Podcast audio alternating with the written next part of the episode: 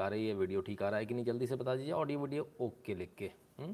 ए भी ओके बहुत लेट ज़रूर कुछ बड़ी न्यूज़ होगी। नहीं सर मैं तो आज गोत मारने के मूड में था। तो फिर मैंने कहा चलो कुछ मैसेजेस आए। लोगों ने बोला कब लाइव शुरू होगा? तो मैंने कहा चलो भाई मैंने कहा प्रयास करते हैं फिर आज करने का। हम्म? नमस्कार सभी को। लाइक करते जाइएगा। हम्म, ठीक है।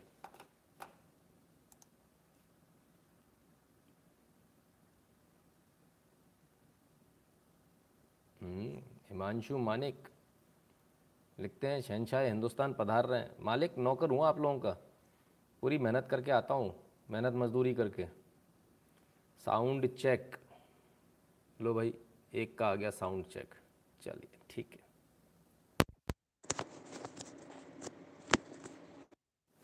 हम्म, अभी ठीक है?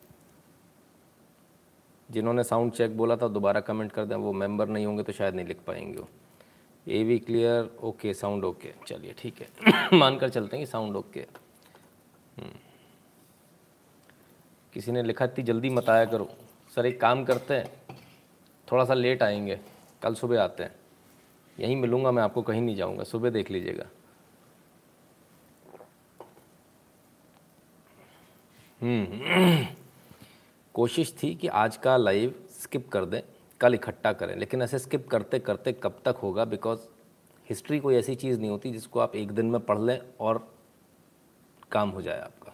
जितना पढ़ेंगे, उतना और इंटरेस्ट आएगा, और ज़्यादा आपका मन करेगा इसको और ज़्यादा बेहतर कर लें, और अच्छे से इसको प्रेजेंट करें। वो शायद कभी ख़त्म नहीं होगा। अफ़गानिस्तान को लेकर जो हिस्ट्री है, उसको लेकर हम लगातार पिछले एक हफ़्ते से इस लाइव को करने का प्रयास कर रहे हैं, लगातार एक हफ़्ते से।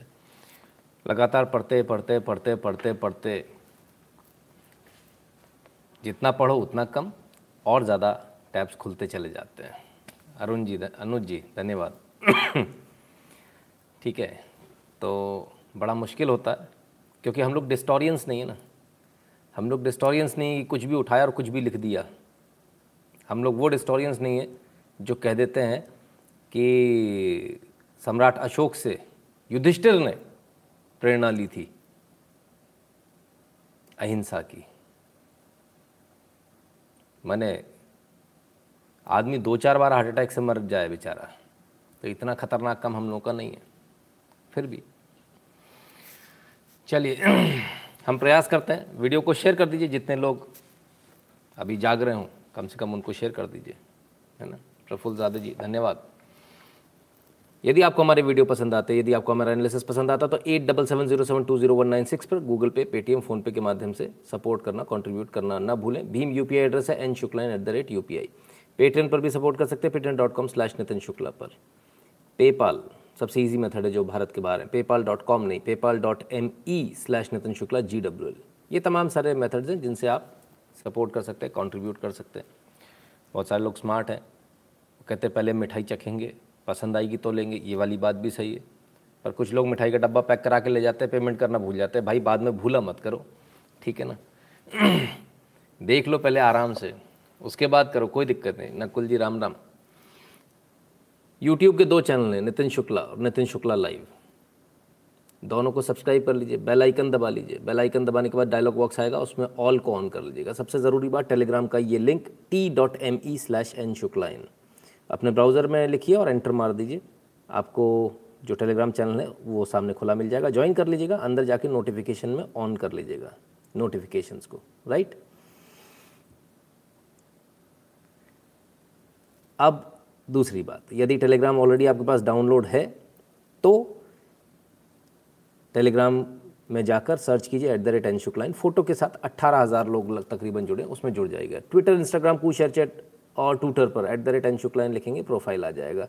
फॉलो कर लीजिएगा। फेसबुक पर at the rate Nitin Shukla in लिखने से पेज आ जाएगा। लाइक कर लीजिएगा फॉलो कर लीजिएगा। गैप पर at the rate Nitin Shukla लिखने से वहाँ पर भी आपको प्रोफ़ाइल मिल जाएगा। अमोल जयवंत जी, नमस्ते। नमस्ते गुरु जी कह रहे हैं। बड़े दिनों बाद दिखे। शशांक कहते हैं, आपकी न्यूज़ जब तक नहीं देखो तो न्यूज़ अधूरी लगती है। इतनी रात तक जागते हो, आप भी अच्छा। कमाल है भाई। हेमंत शाह जी कहते हैं, नमस्ते नितिन जी, नमस्ते। अच्छा कल संडे है, आज तो छुट्टी है, ये बात तो ठीक है। Sir where collection person collections person जी कौन सी अंग्रेज़ी भाई? हिंदी लिख लो मेरे भाई, लालचंद जी। कितना अच्छा नाम है आपका, लालचंद। आप कहाँ मतलब अंग्रेज़ी के चक्कर में पड़ गए? प्रमोद प्रमोद जी कहते सर जी, आपसे हमेशा हौसला बढ़ता है। अच्छा जी, धन्यवाद भाई। चलिए, शुरू करेंगे। तो शुरू कहाँ से करें? सीधा अफ़गानिस्तान से शुरू नहीं करते, हैं ना? पहले आपकी सेहत से। जल्दी से, दो मिनट, ज़्यादा समय नहीं लूँगा। मुझे मालूम है आप लोग बड़े टेंशन में आए तो फिर से वही सब चालू। है ना? फटाफट जल्दी से निकालेंगे। हम्म? आइए। कोरोना, डरा रहे केरल के आंकड़े सत्तर परसेंट से अधिक केस देश में बीते 24 घंटे में छियालीस हज़ार सेवन फिफ्टी नाइन मरीज़ 509 मौतें। और केरल केरल से फिर इस बार इकतीस हज़ार तीन सौ चौहत्तर केस आए। Sorry hmm? ये डिस्चार्ज हुए हैं। सॉरी तो केरल से इस बार फिर आज भी तीस हज़ार से ज़्यादा केस केरल से। तो आप केरल तो छोड़िए, भारत में भी आंकड़े डराने लगे हैं आंकड़े लगातार बढ़ते चले आ रहे हैं। और अगर आपको लग रहा है कि आंकड़े कुछ कम हैं तो आप अपनी गलतफहमी दूर कर लीजिएगा, है ना? क्योंकि आंकड़े हमारे यहाँ कम नहीं हमसे ज़्यादा स्थिति, यूएस की हमारे से ज़्यादा स्थिति ख़राब है। और कितनी ख़राब है, उसको भी हम आपको दिखा देते हैं, क्योंकि बहुत सारे लोगों को लग रहा है शायद कम ख़राब है। हमने पहले भी आपको बताया कि हमारे पास में फ़ोन आया था, तब हमको बताया गया था कि भाई, यूएस की स्थिति काफ़ी ख़राब है। हम्म? देखें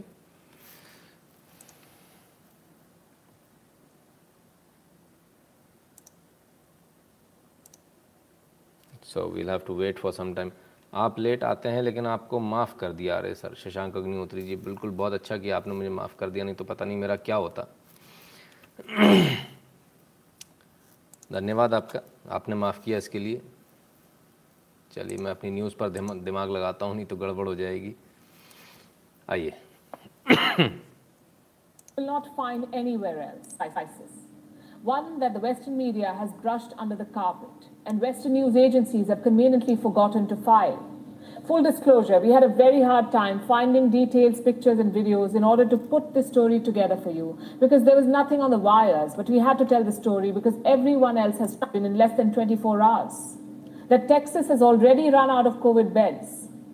There are no ICU beds left in Alabama. Oregon has a shortage of ICU beds. More than 95% of ICU beds are occupied in Georgia. Beds are also running out in Houston. Did you know all of this? How will you?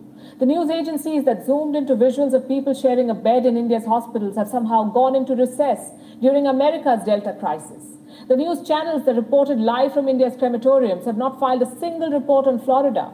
The state's crematoriums are overwhelmed. Locals say bodies have been stacked to the ceiling. Why is no one telling you this? Where is the press? Hospital bed ख़त्म हो गए ICU bed ख़त्म हो गए oxygen की स्थिति खराब है ऑक्सीजन भी ख़त्म हो गई दवाइयाँ नहीं हैं लाशों के ढेर इतने लग गए कि छत तक जाकर टकरा गई लाशें लेकिन कोई रिपोर्ट नहीं कर रहा इसके बारे में कोई बता नहीं रहा क्यों भारत में ही इंटरेस्ट है सबका बाहर के बारे में नहीं बताएँगे पर आपको सजग रहना। क्योंकि आप सजग नहीं हुए तो भारत की फिर पुरानी वाली स्थिति आ जाएगी। और कोई बहुत अच्छी स्थिति नहीं है भारत की। आइए ज़रा एक डेटा आपको दिखा दें। यूएस की ये स्थिति है। एक लाख छप्पन हज़ार दो सौ छत्तीस केस पर डे के।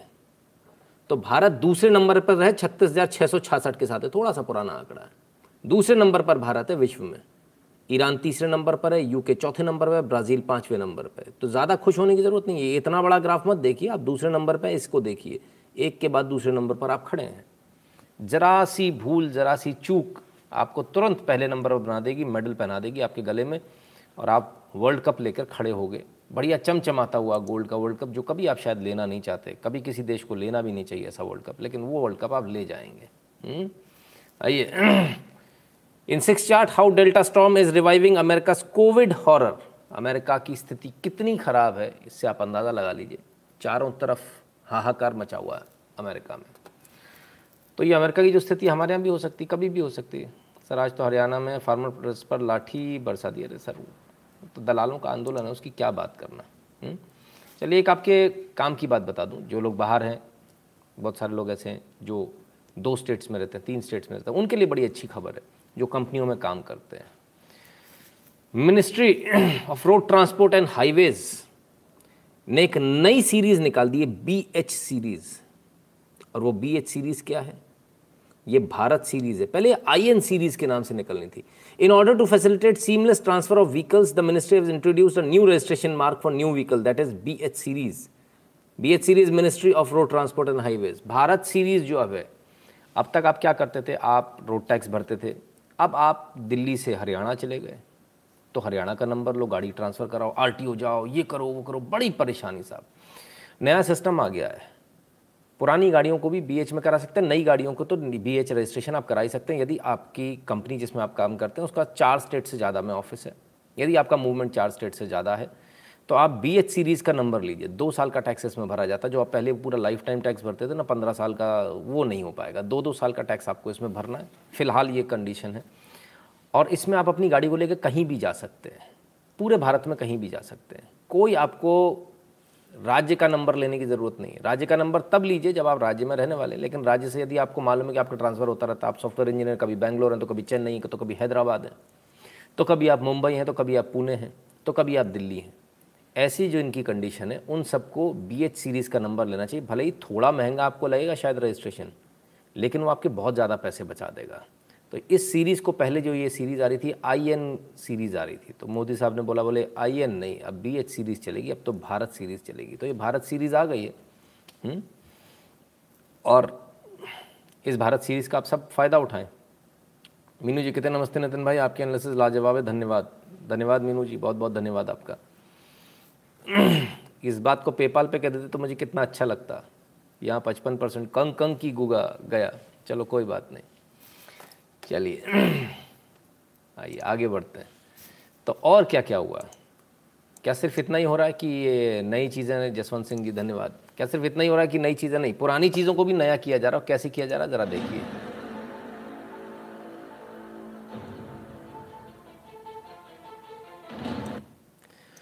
पुनर्स्थापना हो रही साहब। जलियांवाला बाग को रिनोवेट किया गया है। और बहुत अच्छी तरीके से आज प्रधानमंत्री ने इसका उद्घाटन किया, पुनः इसका उद्घाटन किया रिनोवेट करके। और बहुत शानदार तरीके से अब इसको बनाया गया है, बहुत सुविधाएँ इसमें बढ़ा दी गई हैं। तो ऐसा नहीं कि सिर्फ़ नया ही कुछ कर रहे हैं, पुराने को भी रिनोवेट कर रहे हैं और जो शहीद है उनका बराबर पूरा ख्याल है। हम्म? खैर, आप बनाते रहेंगे, लेकिन कुछ बिगाड़ने वाले लोग भी तो मौजूद हैं, उनका क्या करेंगे? ये रहे, बिगाड़ने वाले लोग। हम्म? तालिबान जैश मीटिंग, जैश मोहम्मद के आतंकवादियों संघ तालिबान ने की बैठक, भारत में अलर्ट जारी। भारत में अलर्ट जारी हो गया भैया, जैश मोहम्मद। तालिबानियों के साथ बैठक कर रहे हैं, उन्हें कश्मीर चाहिए। इनका अब मतलब ये आदमी यहाँ से कैसे चला गया भाई? इसको फांसी दे देते, रट्टा ख़त्म होता। लेकिन खैर, चला गया, अब कोई बात नहीं। अब इसको फिर से कश्मीर का सपना आ रहा तो बहरहाल कोई बात नहीं। भारत भी उसी तरह से तैयारी कर रहा है। उत्तराखंड गुप्त काशी विश्वनाथ मंदिर में गैर हिंदुओं के प्रवेश पर रोक, जानिए आखिर क्यों लगाया गया प्रतिबंध? प्रतिबंध लगाया गया कि उनका कहना है कि लोग बाहर से आते जाते हैं, उससे दिक्कत होती है। जय बाबा काशी विश्वनाथ, सूचना, मंदिर परिसर में गैर हिंदू प्रवेश वर्जित है।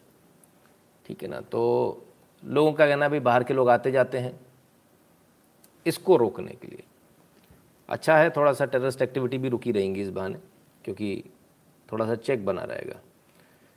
जलियावाला रिनोवेशन पर किसानों ने बहुत हंगामा किया है, सर। वो किसान है ही नहीं, सर। वो तो देशद्रोही लोग हैं। वो किसान कहाँ से हो गए?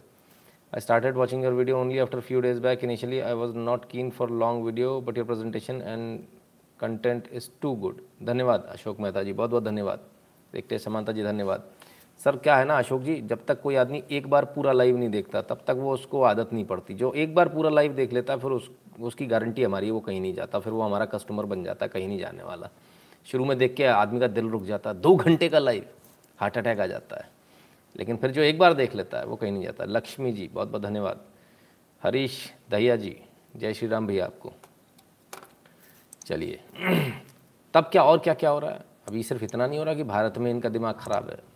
आपस में भी लड़ने में कोई कसर नहीं है, कोई कमी नहीं है। ज़रा देख लें, क्या हो रहा है भाई, बाकी जगह। रॉकेट छोड़ दिए गए, सर।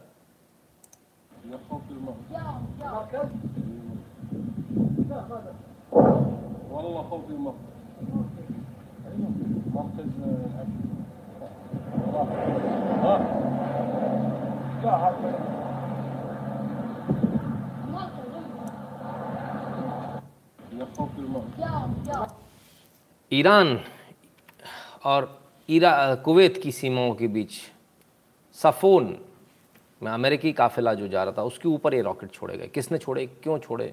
चार रॉकेट 107 मिलीमीटर के। अभी तक इसकी कोई जानकारी है नहीं।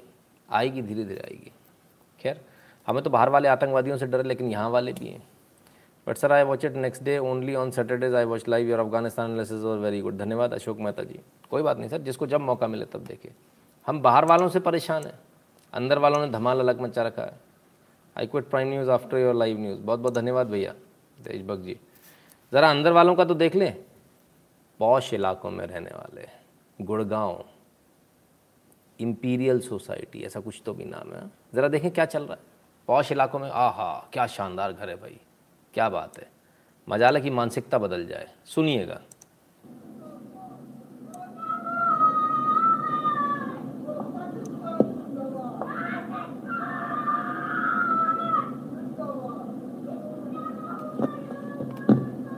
बच्चे को सिखाया जा रहा है। हिंदुस्तान मुर्दाबाद, पाकिस्तान जिंदाबाद। सुनिए।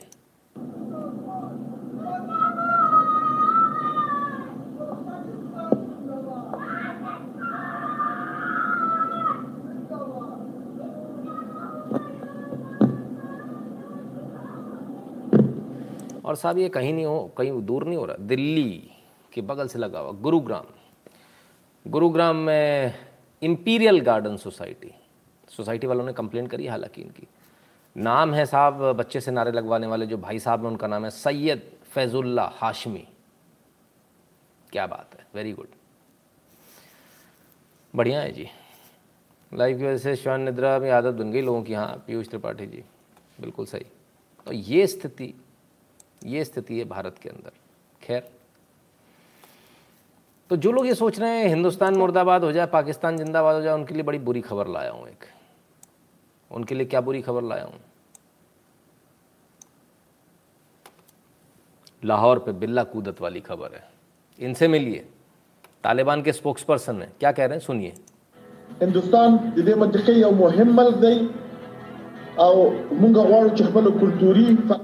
समझ में तो आएगा नहीं आपको। हम्म?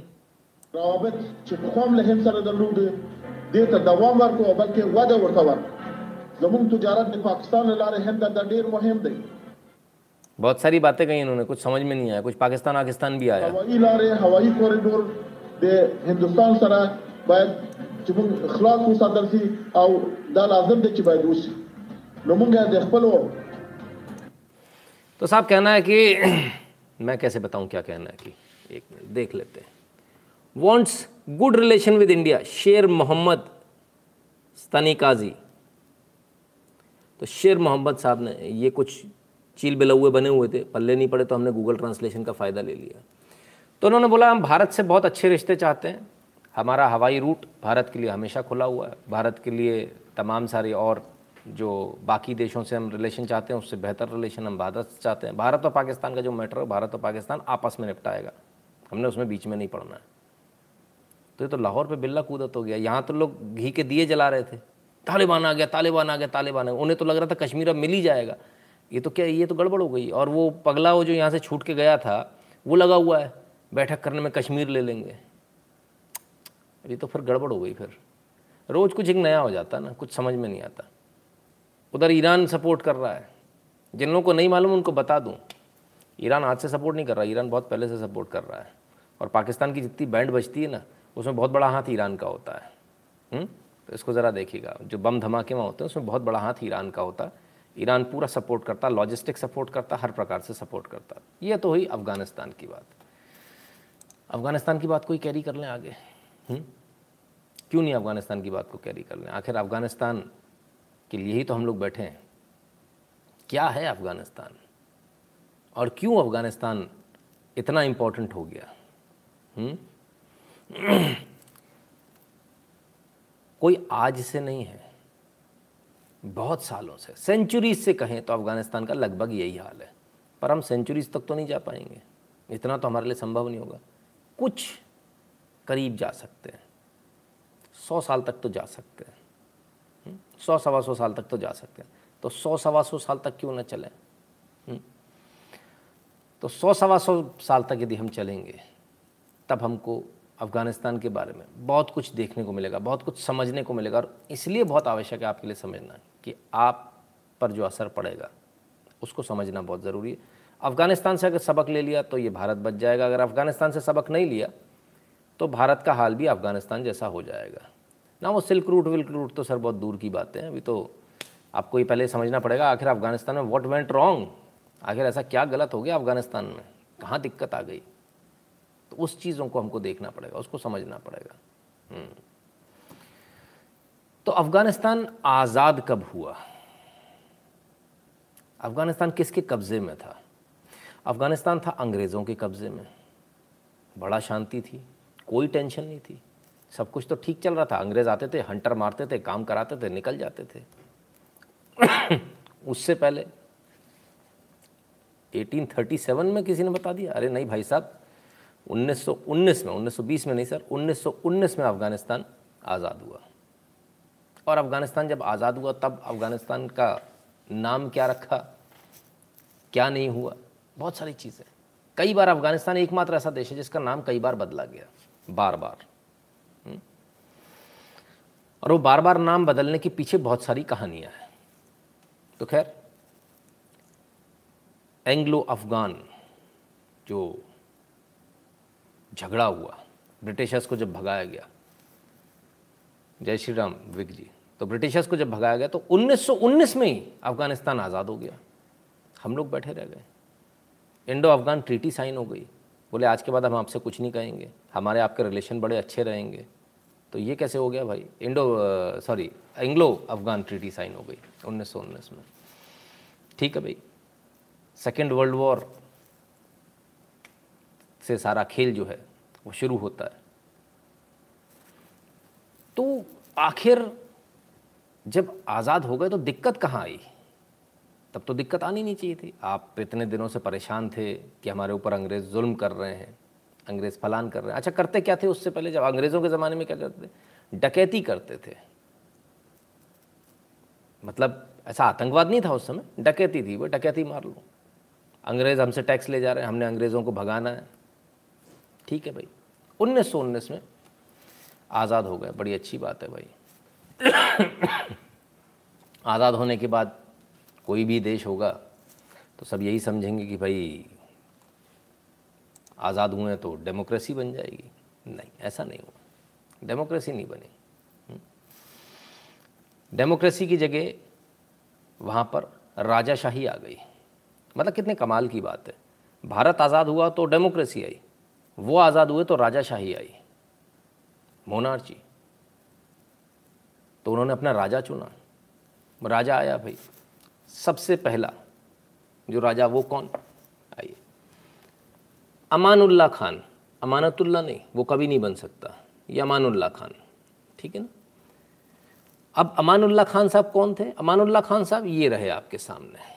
और ये तेरी की, ये कैसे? ये तो पढ़ा लिखा सा आदमी लग रहा है भाई। ये कैसे हो गया? किंग ऑफ़ अफ़गानिस्तान गाजी तो ये तो कबाड़ी टाइप का होना चाहिए, कबाला ही, कबीलिया ही होना चाहिए। ये कबाड़ी टाइप का क्यों नहीं दिख रहा ये आदमी? तो यार बड़ा अच्छा भला दिख रहा। है ये ऐसा कैसे हो गया भाई? हाँ? और देखें ज़रा। अच्छा अच्छा अच्छा। ये था भाई, पिंजरे से छूट गया अफ़गानिस्तान। चलो भाई, क्या बात है। हुँ?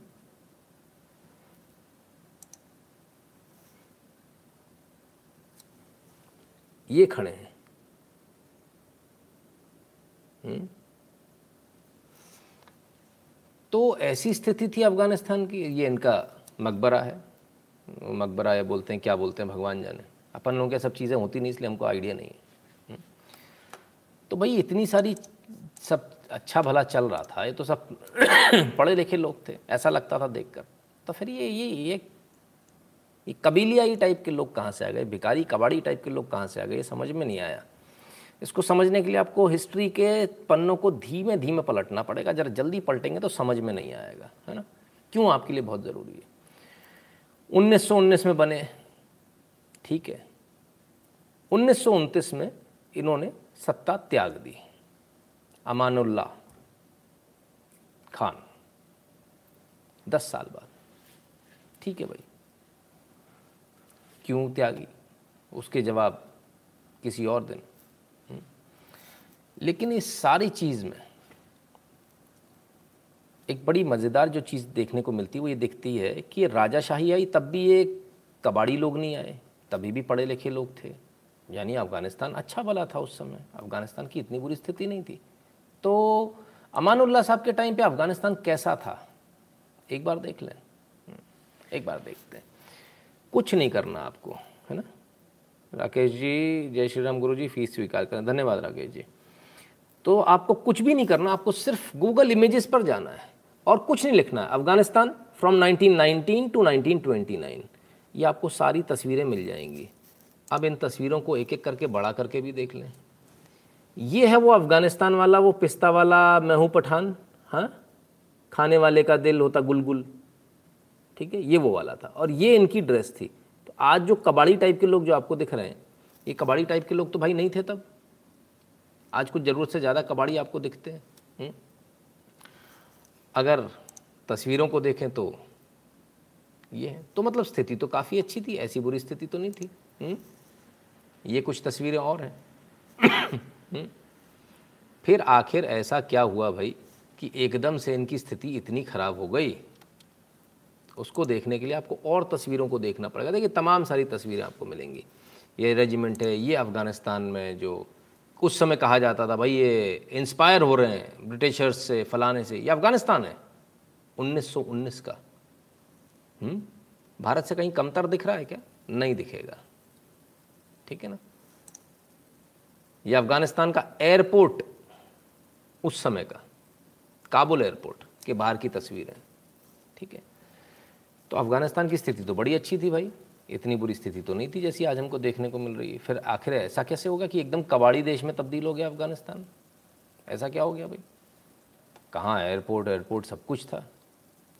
बड़े कमाल की बात है। थोड़ा आगे चलना पड़ेगा आपको। थोड़ा सा आगे। और जब 1900 19 से उन्नीस तक इन्होंने राज किया तो इसके बाद दूसरे राजा आए नाम मोहम्मद नादिर शाह। मोहम्मद नादिर शाह आए साहब, इन्होंने भी राज किया, किंग ऑफ़ अफ़गानिस्तान। ये भी अफ़गानिस्तान के रहे। बढ़िया है, खूब अच्छे से राज किया। और इनका राज कब तक चला? सबने राज किया। कोई भी मतलब ऐसा नहीं कि डेमोक्रेसी आ गई हो या डेमोक्रेसी चल रही हो, ऐसा कुछ भी नहीं था। तो पिछले वाले जो अमरुल्ला जी की एक ज़रूरी बात रह गई, अमानुल्ला अमानुल्ला जो पिछले राजा थे, उनकी एक ज़रूरी बात रह गई। जो छापा मार थे, जो डकैत थे, इसको उन्होंने पूरी तरह से ख़त्म कर दिया था। ख़त्म कैसे किया था कि केजेस बनवाए थे, उसमें केज में बंद कर दिया, आदमी को छोड़ दिया। बंद करके केज को छोड़ दिया। बाहर निकल नहीं सकता। उसी केज में मर जाता था आदमी। बड़ी हार्श पनिशमेंट देते थे। तो धीरे धीरे छापा मार ये सब धीरे धीरे धीरे ख़त्म हो गया। ठीक है। लेकिन इस सब के बीच त्याग उन्होंने सारा त्याग किया और छोड़ा अपना राजपद। राजपद छोड़ने के बाद जो बने मोहम्मद नादिर शाह। मोहम्मद नादिर शाह जब बने तो उन्नीस सौ उनतीस से 1933 तक बने। अब 1933 तक क्यों? इन्होंने भी छोड़ दिया क्या? नहीं, इन्होंने छोड़ा नहीं। ये हज़ारा कम्युनिटी सॉरी ये जो थे, ये सुन्नी थे। अब इनके राज में ऐसा आरोप लगता है इनके ऊपर कि जब ये राजा थे तो इन्होंने अपने कोई ओपोनेंट खड़ा ना हो पाए। देखिए, ये तो हमेशा से कहानी है है ना? बहुत सारे लोग बोलते हैं, मुग़ल मुग़ल मुग़ल मुग़ल मुग़ल। अब मुग़लों की तो कहानी आपने सब देखी हुई है, लेकिन यहाँ की इनकी कहानी देखना बहुत आवश्यक है। इसलिए कि मोहम्मद नादिर शाह जब आए तो इनके ऊपर आरोप लगने शुरू हुए कि इन्होंने दूसरों पर टैक्स ज़्यादा लगा दिए। जो नॉन सुन्नी थे उनके ऊपर टैक्स ज़्यादा लगा दिए। जो हज़ारा कम्युनिटी थी, जो बाकी और जो कम्युनिटी थी, उन, उनको, उनमें काफ़ी ज़्यादा इसको लेकर पश्तून जो थे, उनको भी इस, इनसे काफ़ी दिक्कत थी। तो काफ़ी सारे लोग जो हैं, उनको इनसे प्रॉब्लम हुई। ताजिक को इनसे प्रॉब्लम हुई। हालाँकि इन्हीं सबके से ये, पहले इन्होंने इनसे फ़ायदा भी लिया था, लेकिन इसके बाद में सब इनके अगेंस्ट में हो गए। हबीबुल्ला भी थे जो इनके अगेंस्ट में हो गए। एक लड़का 8 नवंबर 1933 को। उससे पहले भी उसने कोशिश करी कि इस आदमी को मुझे ख़त्म करना है। इस राजा को मुझे ख़त्म करना है। लड़के का नाम अब्दुल खालिक। सफल नहीं हो पाया। कहीं आना था, राजा को नहीं आया। मोहम्मद नादिर खान को कहीं आना था, नहीं आए। तो दूसरी जगह जब ग्रेजुएशन सेरेमनी थी, वहाँ वो आ गए। वहाँ जैसे आए तो अब्दुल खालिक को अपने दोस्त के पास एक पिस्टल थी। उसे उसने बोला कि मुझे पिस्टल चाहिए, मुझे पिस्टल दे दो। मज़े की बात ये थी कि उसके पास उस समय मोटरसाइकिल थी, अब्दुल खालिक के पास। अब्दुल खालिक आया, उसने देखा यहाँ आ रहा है कन्फर्म है, आ गया है। वो वापस गया, उसने पिस्टल ली, अपने दोस्त को अपने साथ बैठाया और लेकर आ गया। पिस्टल को अपने रुमाल में लपेट कर जेब में रख लिया। किसी को नहीं पता चला। पिस्टल उस ज़माने में बहुत बड़ी बात होती थी, हर किसी के पास होती ही नहीं थी। बहरहाल, आकर पास में बिल्कुल खड़े हो गए और जैसे ही मोहम्मद नादिर खान करीब आए, अब्दुल खालिक ने तुरंत पिस्टल निकाली। और एक गोली मारी जो सीधे मुँह पर लगी। मतलब एक गोली ही काफ़ी थी, लेकिन अब्दुल खालिक इस पर नहीं रुका। उसने दूसरी गोली मारी जो चेस्ट में लगी, तीसरी गोली थ्रोट में लगी और तार तार फायर करता रहा। चौथी गोली जो है गार्ड्स को लगी और ये करके वो भागा। भागा तो पकड़ लिया गया, पकड़ लिया गया तो उसके साथ में, आप बड़े कमाल की बात है कि जब उसको पकड़ा गया तो यूनिवर्सिटी के जितने भी स्टूडेंट तकरीबन शायद 400 स्टूडेंट थे, उन सबको मौत की सज़ा दी गई थी। यूनिवर्सिटी के जितने स्टूडेंट्स थे सबको मौत की सज़ा। बाद में हालाँकि लोगों को छोड़ दिया गया कि भाई इनोसेंट है, इनका दोष नहीं है। सबने मिलकर नहीं मारा। लेकिन जो अब्दुल खालिक है, वो और उसके परिवार और उसके जितने भी लोग जानने वाले थे, उन सबको बेमौत मारा गया। जिसमें अब्दुल खालिक को ख़ास तौर पर बड़ी भयंकर यातनाएँ देकर मारा गया। हाथ पैर खींच कर जो उखाड़ दिए जाते हैं, उस तरह से तमाम सारी यातनाएँ देकर। रॉय जायसवाल जी बहुत बहुत धन्यवाद। अब्दुल खालिक कौन था? हज़ारा था। हज़ारा था, उसके मन में हज़ारा कम्युनिटी आज भी उसको हीरो मानती है है ना? यहाँ से डिसिडेंट शुरू होता है। अंग्रेज़ जब गए, वो एक बीज उससे पहले बोकर गए थे और वो बीज ये बोकर गए थे, जो उन्होंने भारत में किया था, वो अफ़गानिस्तान में भी किया था, तुम इससे लड़ो, तुम इससे लड़ो, तुम इससे लड़ो। तो आपस में जो कम्युनिटी का जो क्लैश था, वो तुम्हारे जैसा नहीं है। वो तुम्हारे जैसी भाषा नहीं बोलता है। वो तुम्हारे जैसा रहन सहन नहीं है। तो तुम इससे लड़ो। जैसे साउथ में साउथ अलग है, हिंदी नहीं बोलते, महाराष्ट्र में अलग है, हिंदी नहीं बोलेंगे। तो ये जो आज जो चल रहा है, ये अफ़गानिस्तान में हो चुका है। अभी आप क्या चल रहा है? ये बीज बोए, इन बीज को बोने का नतीजा ये हुआ कि डिसिडेंट हुआ डिसिडेंट हुआ तो मोहम्मद नादिर खान को मार दिया गया। मोहम्मद नादिर खान के समय पर अफ़गानिस्तान कैसा था? तभी भी अफ़गानिस्तान वैसे ही प्रोग्रेसिव था। तभी भी वैसे ही प्रोग्रेसिव था। ठीक है? मोहम्मद नादिर खान ख़त्म हुए साहब इनके सुपुत्र आए। जहीर शाह। इनके सक्सेसर जहीर शाह। जहीर शाह जी आए। अब जहीर शाह जी आए तो ये शायद तालिबानी आए होंगे, कबीलियाई टाइप होंगे, कबाड़ी टाइप इनका जहीर शाह को भी देख लें। मोहम्मद ज़ाहिर शाह। ये रहे मोहम्मद ज़ाहिर शाह। ये भी अच्छा भला पढ़ा लिखा आदमी लग रहा है। ये भी बड़ा गजब का पढ़ा लिखा आदमी लग रहा है। थे भी पढ़े लिखे सूट वूट टाई वाले आदमी थे। हम्म? टाई वाले ये भी थे। इनको देखकर आज के अफ़गानिस्तान तालिबानियों को देखकर कुछ लगता है बराबर में कुछ है? हुँ? कुछ भी नहीं। कुछ भी नहीं बराबर लगता है ना। और 1919 में हमसे कई गुना पहले आज़ाद हो गया। हम सैंतालीस में आज़ाद हुए। 19 में आज़ाद हो गए। लेकिन कुछ खास कर नहीं पाए। हम्म तो ये थे, बड़े प्रोग्रेसिव थे। हम्म? तमाम सारे देशों से इन्होंने अपने रिलेशंस बनाए। तमाम सारे देशों से। बड़ी कम उम्र में इनको सत्ता मिल गई थी। हम्म? तो खैर, तमाम सारे देशों से इन्होंने अपने संबंध बनाए, बड़े प्रोग्रेसिव थे। सब कुछ अच्छा चल रहा था। फिर आखिर ऐसा क्या हो गया? कुछ तो हुआ होगा। हुँ? अब उन्नीस उनतीस के बाद इन्होंने कमान संभाली। नादिर नादिर खान ने। तैंतीस तक ये रहे। तैंतीस से लेकर इसके बाद जो लास्ट जिसे कहते हैं ना तो जहीर शाह ये रहे तैंतीस के बाद। ठीक है अब इसके बाद क्या हुआ? भाई इन्होंने तमाम सारे कॉन्स्टिट्यूशनल बदलाव किए कि नहीं हम जो है आ, मतलब राजाशाही में ही कॉन्स्टिट्यूशनल बदलाव किए कि हम डेमोक्रेसी को थोड़ा फ़ायदा दें और जो भेदभाव की नीति उसको ख़त्म करेंगे, फलान करेंगे, ढिकान करेंगे। ठीक है। सारा चलता रहा। इन्होंने कहा, भाई, जनता से भी लेंगे। क्योंकि वो उनको विदेशों की आदत पड़ी थी ना डेमोक्रेसी से। तो वो सारी चीज़ें उनके अच्छा है, प्रोग्रेसिव होना भी चाहिए था। लेकिन ये प्रोग्रेसिव होना इनके लिए थोड़ा सा मुश्किल पड़ गया। मुश्किल कैसे पड़ गया? कि ये सब कुछ चलता रहा और इस सब प्रोग्रेसिव ने इनको अफ़गानिस्तान का आखिरी राजा बना दिया। आखिरी राजा कैसे बना दिया? कि इसके बाद यहाँ पर धीरे धीरे करके एक, जिसे कहते हैं ना डिसिडेंट्स अविश्वास या कहना चाहिए कि मन के अंदर एक जो भावना होती कि नहीं यार, सब कुछ ठीक नहीं चल रहा, हमको राजा को बदलना हमको ये हटाना है। ठीक है इनको हटाने की जुगाड़ शुरू हुई। जुगाड़ कैसे शुरू हुई? जुगाड़ जो शुरू हुई, उसके पीछे का कारण अगर आप देखेंगे तो आपको तस्वीरों में दिख जाएगा। हुँ? ये और ये। ये तस्वीरें काफ़ी है बताने के लिए। ये वो तस्वीरें हैं, जिससे एक देश जिसका नाम रशिया, यूएसएसआर, जो उस समय था, जिसकी सीमाएँ सीधे सीधे टकराती थी अफ़गानिस्तान से, उस देश का दिमाग ठनक गया। उसने कहा, ये तो पूरे विश्व से ही सबसे दोस्ती करना चाह रहा है तो ये करना क्या चाह रहा है? तो यहाँ तो हमारी ही सत्ता रहनी चाहिए। यूएसएसआर कम्युनिस्ट गवर्न था। कम्युनिस्टों का डंका बोलता था, तूती बोलती थी उस ज़माने में।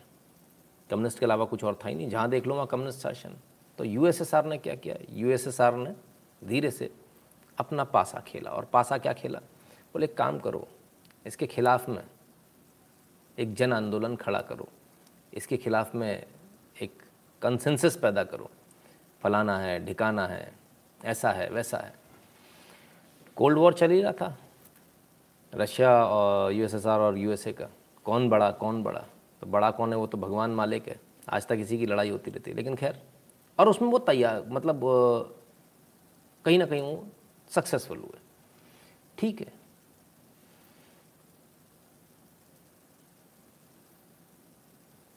इनका जो है तख्ता पलट हुआ। तख्ता पलट हुआ, तब क्या स्थिति बनी? तब इनको सत्ता से हटा दिया गया। तख्ता पलट करके इनको सत्ता, लेकिन इनकी सत्ता में, इनकी सत्ता में क्या हाल था अफ़गानिस्तान का? क्या अफ़गानिस्तान ऐसा था जैसा आज दिखता है? ये भी नहीं था। अफ़गानिस्तान में 1960 लिखेंगे तो आपको अफ़गानिस्तान की तमाम सारी फ़ोटोग्राफ्स मिल जाएँगी। 1960 की ये फ़ोटोग्राफ, बहुत फ़ेमस फ़ोटोग्राफ है, आप सब देखते होंगे। ये 1960 है। हम्म। कॉलर का कोई बटन बंद नहीं है कॉलर का बटन भी खुला हुआ है, मिनी स्कर्ट्स भी पहने हुए हैं, कोई बुरका हिजाब नहीं है, कुछ भी नहीं है। ठीक है?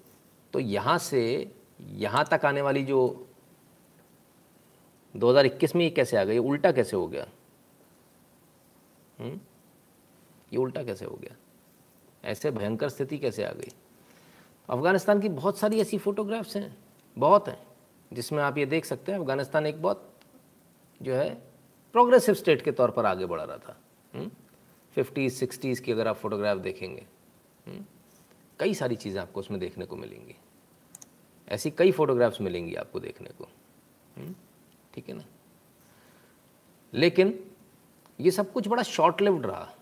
बड़ा शॉर्ट लिव्ड रहा। इस इन्फ्लुएंस का भी एक कारण था। ये देखिए, इस प्रकार से स्टोर्स हुआ करते थे। कितना पुराना रेडियो है ये हुँ? हम्म?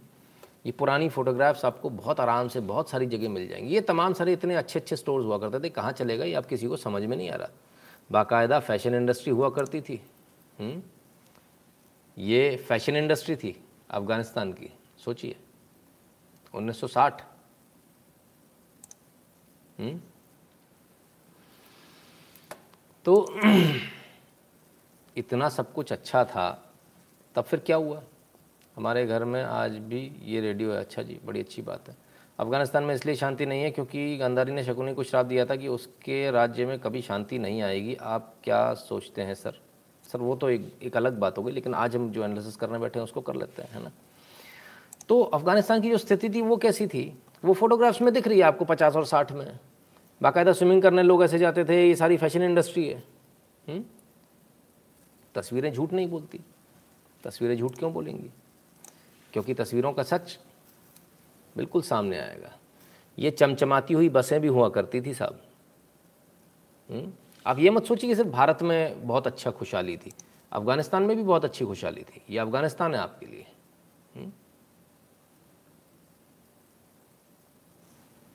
नाइनटीन सिक्सटी जब अफ़गानिस्तान सर्च करेंगे तो तमाम सारी चीज़ें आपको यहाँ देखने को मिलेंगी। तमाम सारे अलग अलग तरह के लोग भी रहते थे।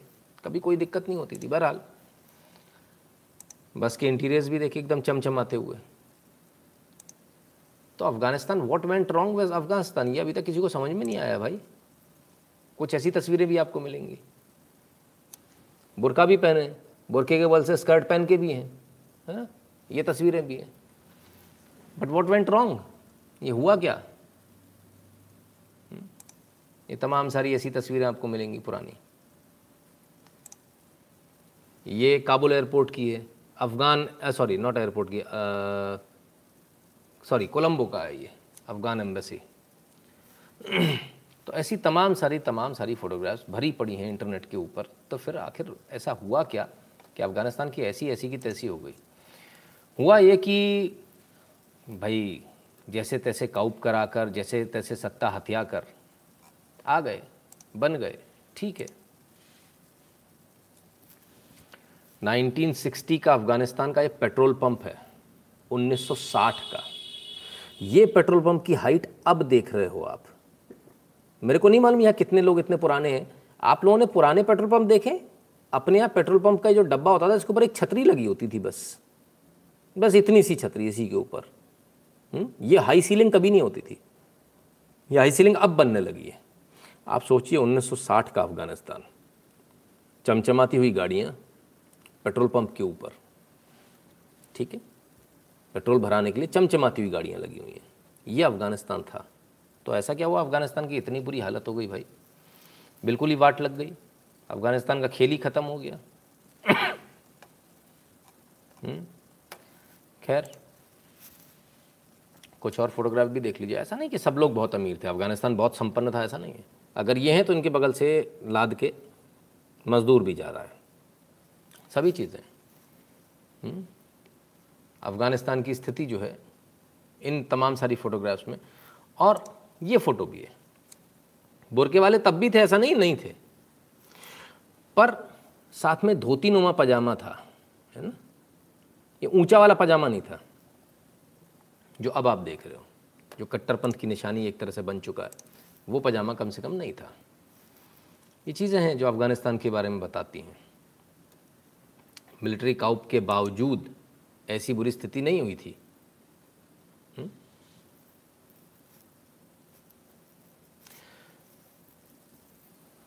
फिर क्या हुआ भाई? अफ़गानिस्तान में इतना क्या बुरा हाल हो गया? कुछ और तस्वीरें भी हैं। हम्म, हो गया चलिए ये भी हो गया। अब भाई सत्ता तो हट हथिया ली, सत्या तो सत्ता तो ले ली, हटाओ इनको, हटाओ उनको, हटाओ करके। ठीक है। लेकिन उससे हुआ क्या? सारा जो प्रपंच चला, वो चला कम्युनिस्ट ने, कि इनको सत्ता से हटाना है। ठीक है। सत्ता को हटाने वाले कौन से बने? सत्ता को हटाने वाले बने मोहम्मद दाऊद खान। सरदार मोहम्मद दाऊद खान के नाम से भी इनको जाना जाता है। बहुत सारे इनके तमाम सारे नाम हैं। अफ़गानिस्तान के प्राइम मिनिस्टर बने। इन्होंने नाम लग, लिखा भाई इन्होंने प्रोविंशियल गवर्नर थे उससे पहले और इन्होंने नाम रखा रिपब्लिक ऑफ़ अफ़गानिस्तान 1973 में। 1973 में रिपब्लिक ऑफ़ अफ़गानिस्तान बना। अब सबसे मज़े की बात यह है कि आखिर जो सरकार चल रही थी जो सत्ता चल रही थी जो राजा जो चल रहा था उसको उठाकर फेंका किसने? कैसे फेंक दिया? ये तो पढ़ा लिखा आदमी है, इसने ऐसे कैसे कर दिया? ये बहुत बड़े एजुकेशनिस्ट थे प्रोग्रेसिव इनको भी बहुत प्रोग्रेसिव माना जाता था। हुँ? हम्म? और ये सोवियत प्रो सोवियत पॉलिसी पे चलते थे। पिछले वाले को क्यों हटाया उस राजा को? वो किससे मिल रहा था जाकर? किसके साथ फ़ोटो है? कैनेडी के साथ में। पूरे विश्व के साथ मिल रहा है। तब क्या एक मन में खुटका आया कि यार इसको हटाओ? तो एक पूरा अमेजिंग एनालिसिस और चैनल इज़ वेरी इन्फॉर्मेटिव धन्यवाद सी ए गौरव त्रिपाठी जी। बहुत बहुत धन्यवाद। तो एक, मन में एक विचार आया कि भाई इसको हटाओ। हटाओ कैसे? युद्ध तो करने, या तो युद्ध करने जाओ तो पूरी दुनिया चल जाएगी हालाँकि उस समय इतना वो नहीं था, लेकिन युद्ध करने की ज़रूरत क्या जब अंदर अपने लोग हैं? तो कम्युनिस्टों को बैठाया। जो कम्युनिस्ट आज आपके भारत में, यही कम्युनिस्ट वहाँ बैठकर उन्होंने पूरा लोगों के मन में भरा। और अफ़गानिस्तान की सेना ने कोई आज पहली बार ऐसा नहीं हो जब सरेंडर किया है? या पहली बार ऐसा नहीं हुआ कि जो सत्ता है उसके खिलाफ चले गए। इससे पूर्व में, तब भी भी यही हुआ। अफ़गानिस्तान की सेना ने खुद ने कू किया था ये ना? तो जब इतना बुरी तरीके से सेना ने, कब? 1973 ठीक है। साहब, ये बन गए प्रेसिडेंट ऑफ़ अफ़गानिस्तान। बहुत बढ़िया। अब क्या होता है? अब ये अपनी पार्टी लेकर प्राइम मिनिस्टर बनते हैं, फिर प्रेसिडेंट, पहले प्राइम मिनिस्टर थे, फिर प्रेसिडेंट बनते हैं, और इसी राजा ने इनको बनाया था ना? ये कहीं बाहर से नहीं आए थे। इसके बाद प्रेसिडेंट बनते हैं, फिर, जो है, एक पार्टी, इनकी जो पार्टी थी, इसको जो, जब इन्होंने जब उठाकर उठा पटक किया तो उसको सौर मूवमेंट बोलते हैं, अप्रैल का तख्ता पलट। खैर 1978 में इनका एसेसिनेशन हुआ था सौर मूवमेंट के आ, समय पर। खैर तो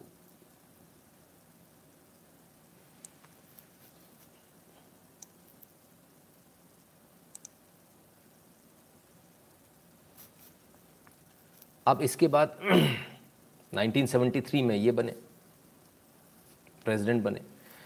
इनका भी हाल वही हुआ जो बाकियों का हुआ। आर्मी ने एक बार फिर इनको उठाकर फेंक दिया। आर्मी ने साथ दिया जैसे आज आर्मी साथ दे रही है ऐसे ही तब भी, भी हुआ। तभी भी आर्मी ने उठाकर फेंक दिया। इनको फेंक दिया। और इनका एसेसिनेशन भी हो गया। चलिए साहब अब एक नई पार्टी है। पहले इनको खड़ा किए गया। सोचे कि भाई इनसे काम हो जाए। Communist world like termites they can destroy any country अरे साहब अभी देखिए। हम्म। अब इसके बाद में क्या होता? है इसके बाद में मूवमेंट चलता है, इनको उठाकर फेंक दिया जाता है। और कम्युनिस्ट पीपल्स, लाल सलाम ईरान में भी किया था 1970 में कुछ और हो गया। हम्म यहाँ पर भी सर कुछ और होने वाला है, देखिए। Communist People's Democratic Party of Afghanistan P D P A People's Democratic Party of Afghanistan. सबसे मज़े की बात है कम्युनिस्ट कभी अपने आप को कम्युनिस्ट बोलते नहीं है। People's Democratic Party of Afghanistan बनाया। अब ये राज करेंगे। बड़ी अच्छी बात है भाई। इन्होंने भी राज करने की सोची। People's Democratic Party of Afghanistan. छुपा लिया। लाल रहेगा, लेकिन अपना छुपा लिया थोड़ा सा अपने आप को, है ना? थोड़ा बदल दिया। ये यहाँ ले आए, इंडस्ट्री का गेयर, है ना? ये जो आपकी जो बाली है, वो इधर ले गए धीरे से। थोड़ा छुपाने का प्रयास किया। कैसे?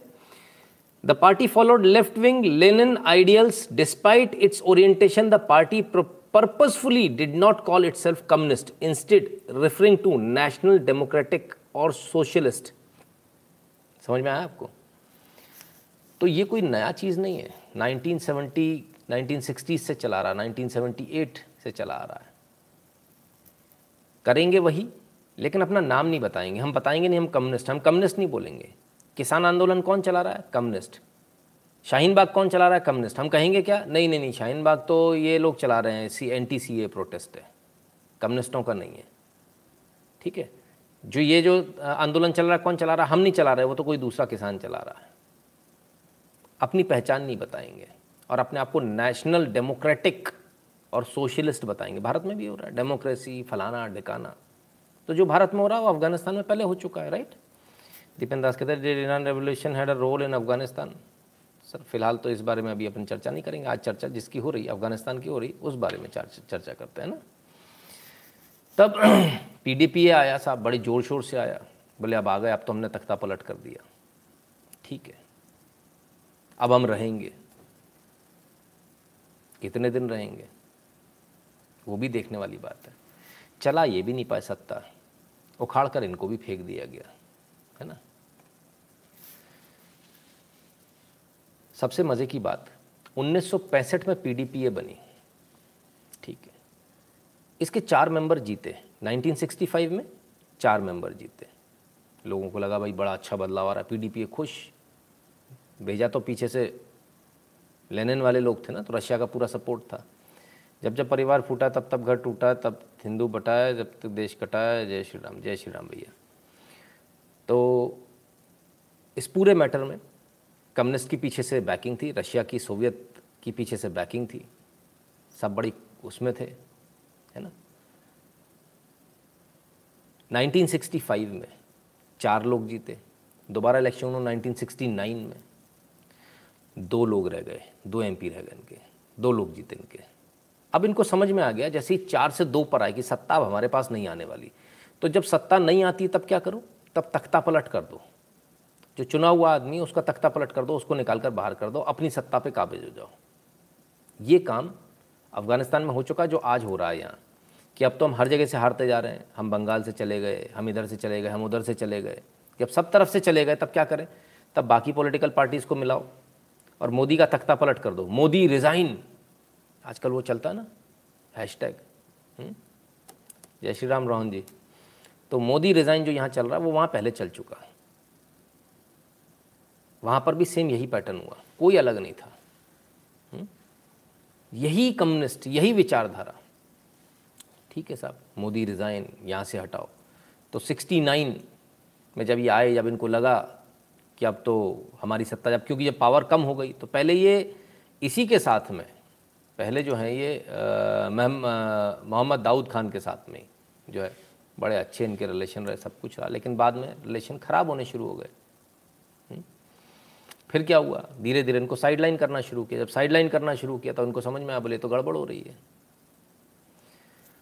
अब इन्होंने तख्ता पलट किया। तख्ता पलट करके सत्ता में आ गए। सत्ता में आके आने के बाद अपनी पार्टी का नाम भी बदल लिया। होमलैंड पार्टी कर लिया। तमाम सारी चीज़ें करी। लेकिन ज़्यादा दिन सत्ता चला नहीं पाए। हम्म? ठीक है ना? नाम इन्होंने जो रखा, democrat, Democratic Republic of Afghanistan क्योंकि डेमोक्रेटिक है सोशलिस्ट हैं तो डेमोक्रेटिक रिपब्लिक ऑफ़ अफ़गानिस्तान नाम रख दिया।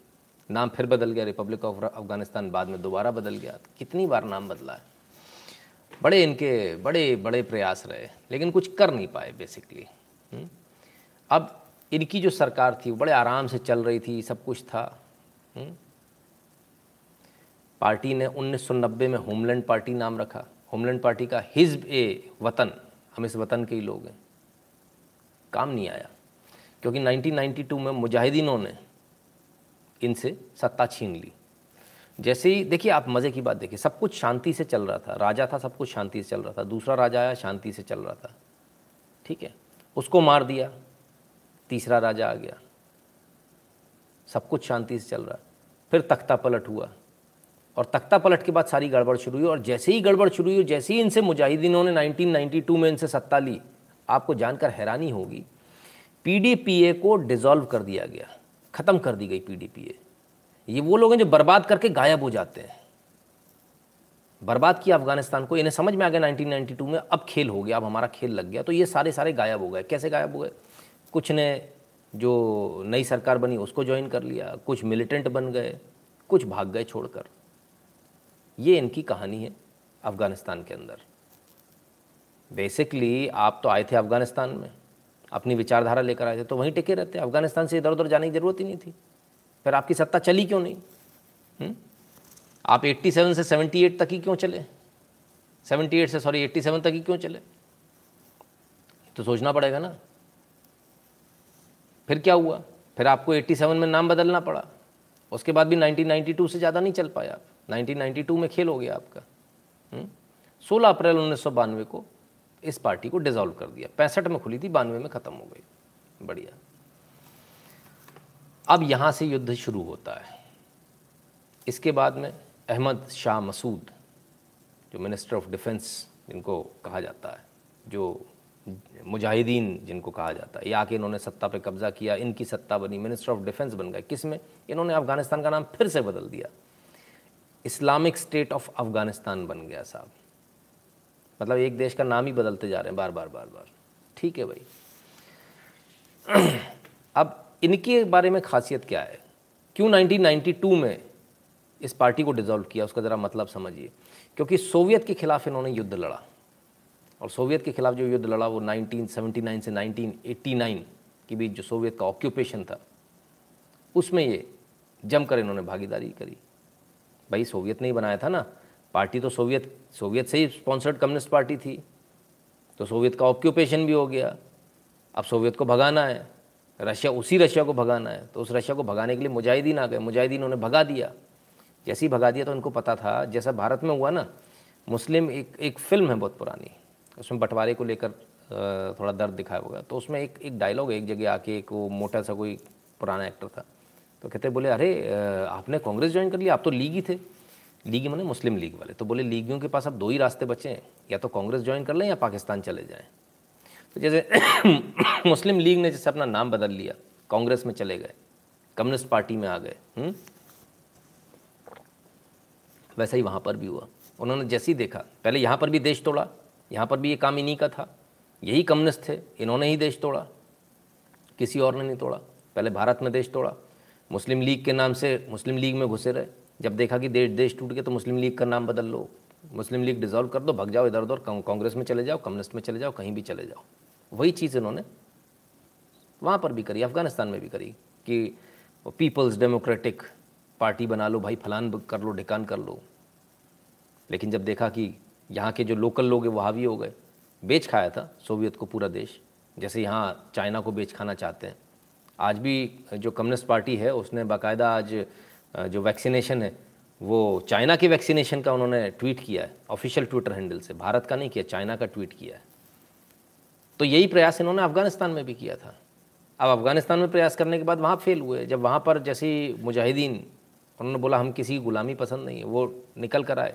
जैसी वो निकल कर आए उन्होंने जैसी आ, आ, सत्ता अपने हाथ में ली तो इन्होंने उठाकर पूरी पार्टी डिज़ोल्व कर दी सारे गायब हो गए। वेरी गुड गए कहाँ किसी को नहीं मालूम। ठीक है ना? इनको लायन ऑफ़ पंजशीर भी कहा जाता है। हुँ? हम्म? ये भी पंजशीरी थे। खैर, अब इनके बच्चे हैं।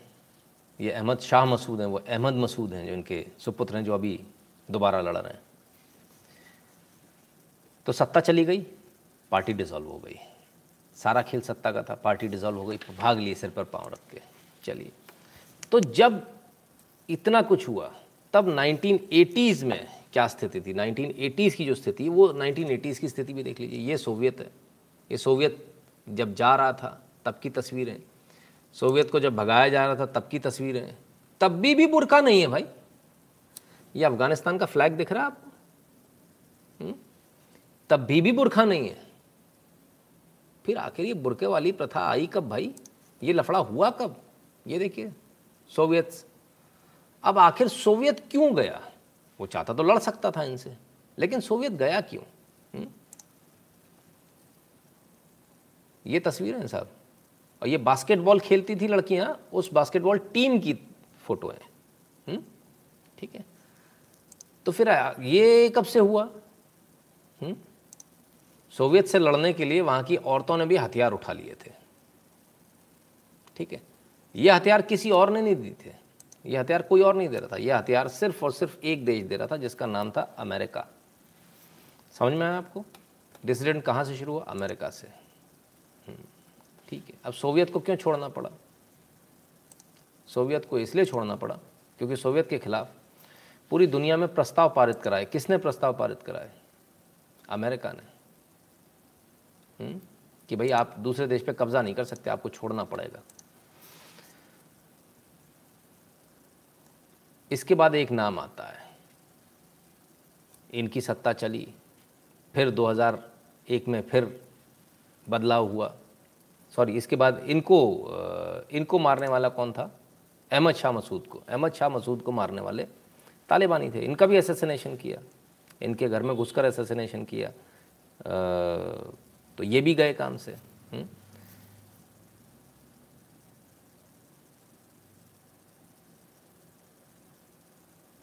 डशबेन के पास में, इनकी मृत्यु हुई थी। तो इसके बाद तालिबान ने टेक ओवर कर लिया। तालिबान ने जब टेक ओवर कर लिया 2001 से, तब उसके बाद में एक नया नया कहानी शुरू हुई, तालिबान की कहानी शुरू हुई। खैर, तालिबान की कहानी शुरू होती तो बुराउद्दीन रब्बानी का नाम आता है जिनको बाद में हामिद करज़ाई थोड़े दिन के लिए, ज़्यादा दिन के लिए नहीं रहे थे। हामिद करज़ाई फिर इनके सक्सेसर बने। रशिया को जब हरा दिया, तब तालिबान को सपोर्ट करा। पहले तो इनको सपोर्ट किया, जो अहमद शाह मसूद है इनको, फिर तालिबान को सपोर्ट किया। अमेरिका का स्ट्रॉन्ग एलाई तालिबान ही था शुरू से, कोई दूसरा नहीं था। अब जो खटास जो पड़ी तालिबान को लेकर, या यूँ कह लें कि तालिबान एक बहाना था कि बस तालिबान जाए तो फिर हम ये कुछ करेंगे नया नौटंकी। तो अमेरिका ने इसके बाद में उसको कह लें कि वो वहाँ अटैक हुआ या नहीं हुआ। या उसामा बिन लादेन सिर्फ़ एक बहाना था क्योंकि उसामा बिन लादेन तो अमेरिका, सॉरी, अफ़गानिस्तान से पाकिस्तान जा चुका था तो कोई आवश्यकता नहीं थी अफ़गानिस्तान में इतने दिन टिके रहने की लेकिन 20 साल अफ़गानिस्तान में रुके तो कुछ कुछ सोच कर रुके होंगे अमेरिकन तो अमेरिका और, जो ये है, क्या नाम है इसका, तालिबान, इनका बहुत पुराना बहुत पुराना रिश्ता है, कोई नया रिश्ता नहीं है है ना? अगर आप मुझे कहेंगे कि मैं एक एक को ब्लॉक करूँ तो फिर तो बड़ा मुश्किल हो जाएगा भाई। ऐसे गधों को, ऐसे गधों को छोड़ दिया कीजिए। Very good step by step analysis we have to be to be aware of communist बिल्कुल। खैर तो ये कहानी जो है, यहाँ आती है।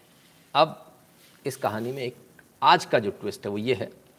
Afghan army lost its will to fight because commander Sami Sadat on why they failed in front of Taliban इनका ये कहना है सदत का, कि हमारे को अमेरिका ने इतना प्रेशर किया, उन्होंने लगातार ये करवाया, वो करवाया आर्मी का मोरल डाउन कर दिया आर्मी को कभी खड़े ही नहीं होने दिया, अभी नए नए बने थे।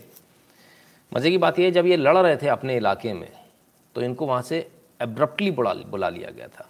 जब ये अपने इलाके में जो इलाका इनको दिया गया था, जब वो लड़ रहे थे तो वहाँ से इनको तुरंत बुला लिया, बोले, एक काम करो, आप उसको छोड़ दो और आपको तालिबान आना है और ताल सॉरी, काबुल आना है काबुल आके आपको काबुल की देख करनी है। तो वहाँ से आए तो उन, इनका वो भी चला गया, वो इलाका भी चला गया। कहते हैं हमारे साथ में बहुत सारे लोग थे, करीब पंद्रह बीस हज़ार इनके नीचे लोग काम कर रहे थे। लेकिन बहरहाल, फ़िलहाल तो अब इन सब बातों का कोई मतलब नहीं है, क्योंकि अब ये हार चुके हैं। तो इनका गुस्सा जो है वो निकल रहा है अमेरिका के ऊपर। ठीक है, अच्छी बात है। लेकिन अमेरिका के ऊपर गुस्सा करने से कोई फ़ायदा नहीं क्योंकि आपकी सेना का कोई आज का रिकॉर्ड नहीं है। शुरुआत से ही ऐसा है। बहुत पहले से ऐसा है। हुँ? हम्म? तो अमेरिका क्यों निकला था वहाँ से? सोवियत अफगान वॉर पर जब आप आएँगे तो जरा नीचे आए। The international community impose numerous sanctions and embargoes against Soviet Union, and the US led a boycott of 1980 summer Olympics held in Moscow. The boycott and sanctions exacerbated Cold War tensions with enraged the Soviet government, which later led revenge boycott of 1984 Olympics held in Los Angeles. तो दोनों ने America और Russia ने एक दूसरे को इस हद तक इनकी लड़ाई हो गई इस हद तक कोल्ड वॉर चला गया कि ओलंपिक्स तक जैसे वो तो अभी कुछ लोग कह रहे थे खेल तो जोड़ना सिखाता है उनको शायद उन्होंने हिस्ट्री पढ़ी नहीं है खेल से ही युद्ध का मैदान की दिशा और दशा तय होती है, खेल के मैदान से युद्ध के मैदान तक। तो ये दिशा दशा तय हो रही थी। अमेरिका ने एक चीज़ समझ ली थी। मुझे ये इनके इन प्रकार, भाई सोवियत सोवियत क्यों चाह रहा था यहाँ आना ज़रा इसको भी देख लेते हैं। हम्म? आइए ज़रा इसको देखें। ये USSR Russian Soviet Federation Socialist Republic ये यूएसएसआर पूरा है। ये जो आप देख रहे हैं यूएसएसआर पूरा है। ठीक है? ये यूएसएसआर कहाँ कहाँ अलग हुआ? ये कजाकिस्तान अलग हुआ। उज़्बेकिस्तान अलग हुआ, तुर्कमेनिस्तान अलग हुआ, किर्गिस्तान अलग हुआ, तजाकिस, तजिकिस्तान अलग हुआ, अज़रबैजान अलग हुआ, अर्मेनिया अलग हुआ, जॉर्जिया अलग हुआ। ये सारे अलग अलग अलग अलग अलग देश जो दिख रहे हैं आज आपको, ये सारे यूएसएसआर था। सोचिए यूएसएसआर देखिए कितना बड़ा, कितना ह्यूज है। ये इसके बाद थोड़ा सा और इधर चलेंगे तो अमेरिका का पार्ट लग जाएगा, है ना? तो यहाँ से लेकर यहाँ तक, वो जलवायु पूरी बदल जाती है भाई साहब। जंगल बदल जाते हैं। भाषा भाषा तो छोड़ दीजिए। जलवायु बदल जाती है, इतना बड़ा है रशिया। ठीक इसके नीचे आपको मंगोलिया मिलेगा इस जगह पर, और इस जगह जो है, ये फिर चाइना के साथ इसका बाउंड्री डिस्प्यूट है इस जगह पर। हुँ? तो ये पूरा जो है, पहले डिस्प्यूट कहाँ तक था? इधर तक। अब सोवियत चाइना के लिए आफत बना हुआ था। ठीक है? सोवियत, यानी not Soviet sorry USSR China के लिए आफत बना तो सब लोगों ने मिलकर अमेरिका का साथ चाइना ने भी दिया। ये जो हारे जो वहाँ से, अफ़गानिस्तान से जो हारे तो इनके ये सारे और सारे टुकड़े हो गए। ये कोल्ड वॉर की बात। क्योंकि इन्होंने पहुँच अपनी सिर्फ़ अफ़गानिस्तान में नहीं बने ये जो, देखिए, दो तरह की विचारधारा चली। एक कम्युनिस्ट चली, जिसने अफ़गानिस्तान पे कब्जा करने की कोशिश करी। उसकी विपरीत विचारधारा चली, जिसको डेमोक्रेटिक विचारधारा कहा गया जैसे बी एल एम वाला जो कहते हैं ना, वो वाली, एक्चुअली बी एल एम देखा जाए तो कम्युनिस्ट विचारधारा है। बीएलएम वाले जो लोग हैं, वो इन्हीं के लोग हैं। ठीक है ना? तो अब ये अमेरिका की मार रहा है क्या? रेड, ये देखना पड़ेगा, क्योंकि अमेरिका ने तो इसकी बहुत बुरी तरह से रेड मारी है। पूरे यूएसएसआर को तोड़कर बराबर कर दिया। हम्म? ठीक है? पूरे यूएसएसआर को तोड़कर बराबर कर दिया। अब भाई यूएसएसआर टूटेगा तो यूएसएसआर की ताकत तो कमज़ोर हो जाएगी। कितने भागों में टूटा? पंद्रह नए रिपब्लिक बने, जिसमें से Russia, Ukraine, Georgia, bell, Belorussia, Uzbekistan, Armenia, Azerbaijan, Kazakhstan, Kyrgyzstan, Moldova, Turkmenistan Tajikistan, Latvia, लिथु, Lithuania and Estonia. इतने भागों में बटा, पंद्रह भागों में बटा। ठीक है? एक हार से क्या सबक मिलता है? क्या सबक मिलता है एक हार से? कि आप बिल्कुल ख़त्म हो जाओगे। अच्छा बहुत सारे लोग हैं ना ऐसे वो बोलते हैं कि मोदी इन्विंसिबल है, हरा नहीं सकते मोदी को। कोई बात नहीं, मोदी को तो हराना भी नहीं है। एक काम करते हैं, उत्तर प्रदेश में योगी को हरा लेते हैं। तो मोदी को सबक मिल जाएगा। अच्छा घर में बैठ के सबक देने वाले लोग हैं, कहते मोदी को सबक देना। एक्चुअली वो मोदी को सबक नहीं देना है। वो पूरे देश को सबक देना, पूरे देश को तोड़ने की जो कवायद है, बहुत छोटी सी कवायद शुरू होती है। यूएसएसआर के मामले में आप देखिए एक हार जो यहाँ से मिली और उसको कितनी तरफ़ से घेरा गया था? यूएन में जाकर घेर रहे हैं, इधर घेर रहे हैं, वो भारत के साथ भी यही हो रहा है। यूएन में घेरो, इधर घेरो, उधर घेरो। प्रस्ताव पास करो, फलाना करो सैंक्शन लगाओ। कोई फ़र्क नहीं पड़ा उसे सैंक्शन से। लेकिन उसे फ़र्क कहाँ पड़ा? जहाँ लोगों के ब्रेन वॉश होने लगे, जहाँ आम जनता का ब्रेन वॉश होने लगा, जहाँ जनता को समझाने में कामयाब हुए। देखो, तुम्हारे ऊपर बाहर वाला राज कर रहा है।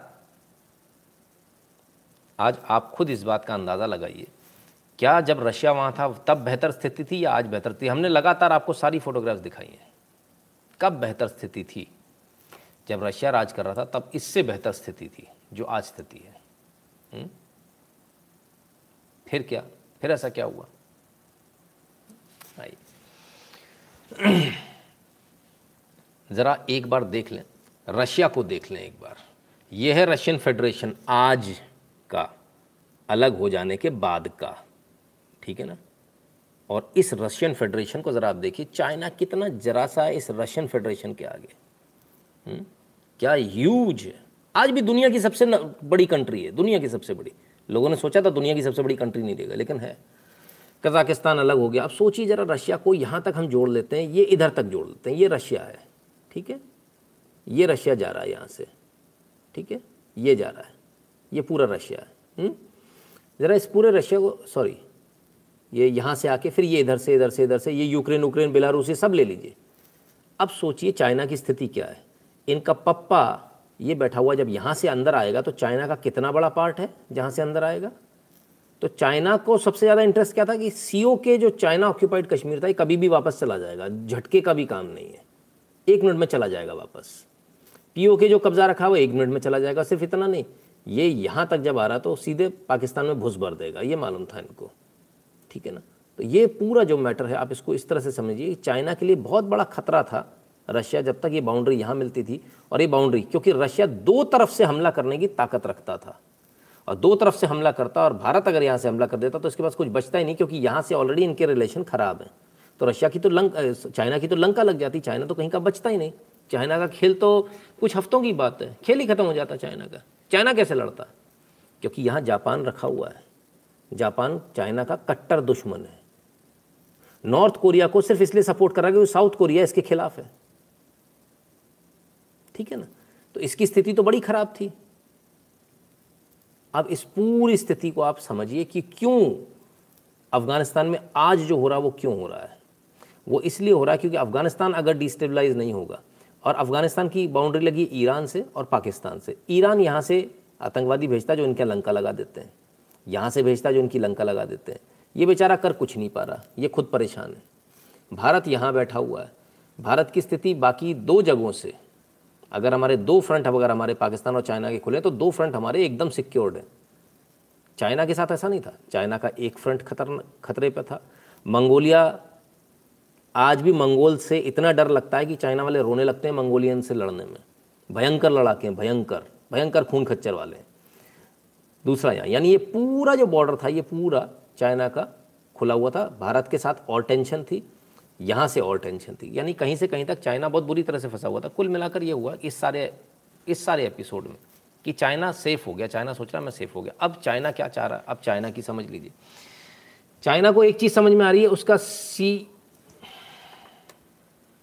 उसका जो चाइना पाकिस्तान सीपीईसी जो है, जो यहाँ से आ रहा है, इधर जा रहा है।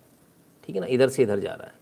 उसको एक चीज़ समझ में आ रही है कि अगर आज नहीं तो कल भारत पी का चला जाएगा। तो ये जो छोटा सा आपको पार्ट दिख रहा है ना, ये चाइना से टकराती है इसकी बाउंड्री यहाँ। तो चाइना ढूंढ रहा, मुझे यहाँ से रास्ता मिल जाए। ये रास्ता तो इस रास्ते से भी अच्छा है, मैं नीचे क्यों उतरूँ? मैं यहाँ से जाऊँगा। और अगर मेरी जुगाड़ लग गई तुर्कमेनिस्तान या ईरान से तो मैं सीधा यहाँ से बाहर निकल जाऊँगा तो मैं पूरा यूरोप में पहुँच जाऊँगा खटाक से। चाइना अपनी जुगाड़ ढूंढ रहा है। टर्की में तो इसको आराम से मिल ही जाएगी जगह। बस इसको यहाँ से यहीं तो जाना है। दो चार देश के साथ ही तो अपनी वो करनी है, हिसाब किताब बैठाना है। चाइना इस जुगाड़ में लगा हुआ है। तो चाइना यहाँ सक्सेसफुल नहीं हो पा रहा। भारत बहुत बड़े तो भारत को चाइना सोच रहा है, इधर तोड़ दो, इधर तोड़ दो, उधर तोड़ दो, उधर। मतलब इनको ये लग रहा है जो हमने रशिया के साथ किया, वो हम यहाँ कर सकते हैं। ये रशिया के साथ तो अमेरिका की मदद के साथ किया। क्योंकि अमेरिका के साथ खड़े थे ना ये लगातार यूएन में सारी वोटिंग में। यही प्रयास ये यहाँ कर रहे हैं। और जो कम्युनिस्ट पार्टी जो भारत में जो कम्युनिस्ट बैठे हुए हैं, वो चाइना का पूरा साथ दे रहे हैं इन सब चीज़ों में। वो कभी आपको किसान आंदोलन के नाम पर भड़काएँगे, कभी किसान के नाम पर कि भाई किसानों के, देखो किसानों को मूल्य कम मिल रहा है, ज़्यादा मिलना चाहिए। कभी वो किसी और चीज़ पे भड़काएँगे, कभी ब्राह्मण के नाम पे भड़काएँगे, कभी कुछ कर, इनका काम सिर्फ़ एक है, आपको भड़काना और देश के टुकड़े करना, ये इनका बेसिक पर्पज़ है। इस पर्पज़ को आप डिफीट कर पाएँगे या नहीं कर पाएँगे, ये एक सोचने वाली बात है। क्योंकि जिस तरीके से इन्होंने घेरा था रशिया को। उसी तरह से चंगेज़ खान भी तो मंगोल था। हाँ जी, बिल्कुल। जिस तरह से इन्होंने रशिया को घेरा था, उसी तरह से भारत को घेरने का प्रयास हो रहा है। अब आप ये समझिए कि रशिया को जब इन्होंने सैंक्शन लगा दिए, पूरी दुनिया ने जब सैंक्शन लगा दिए थे, रशिया को कोई फ़र्क नहीं पड़ा था। रशिया को कोई फ़र्क नहीं पड़ा था, किसी भी प्रकार से। रशिया को फ़र्क पड़ा वहाँ के लोगों की मूर्खता से। वहाँ के लोग जो पंद्रह अलग अलग देशों में गए उनमें से कोई सा भी देश ऐसा नहीं जो सुपर पावर बन पाया। और रशिया को तोड़ा बहुत बहुत स्ट्रैटेजिकली तोड़ा गया, यूक्रेन। विश्व में सबसे बड़ा युद्धपोत बनाने का कारखाना कहा जाए उसे। वो यूक्रेन था, यूक्रेन तोड़ा गया। सारी चीज़ें सोच सोच के समझ समझ के तोड़ी गई। रशिया लगभग ज़ीरो हो गया था, लेकिन रशिया दोबारा आज खड़ा हो गया। व्लादिमीर पुतिन एक ऐसा आया, करिश्माई नेतृत्व, जिसने दोबारा से खड़ा कर दिया। एक ज़माना वो था जब यूएसएसआर टूटने के बाद भारत में रशिया की औरतें वैश्यावृत्ति करने के लिए आती थी पेट पालने के लिए। दिल्ली में दो दो हज़ार रुपये में अवेलेबल होती थी बाकायदा। और मैं ज़्यादा पुरानी बात नहीं बता रहा हूँ आपको 2002, 2003, 2004 की बात बता रहा हूँ। ज़्यादा पुरानी बात नहीं है। इतनी सोचिए भुखमरी थी कि यहाँ आकर वैश्यवृत्ति करना।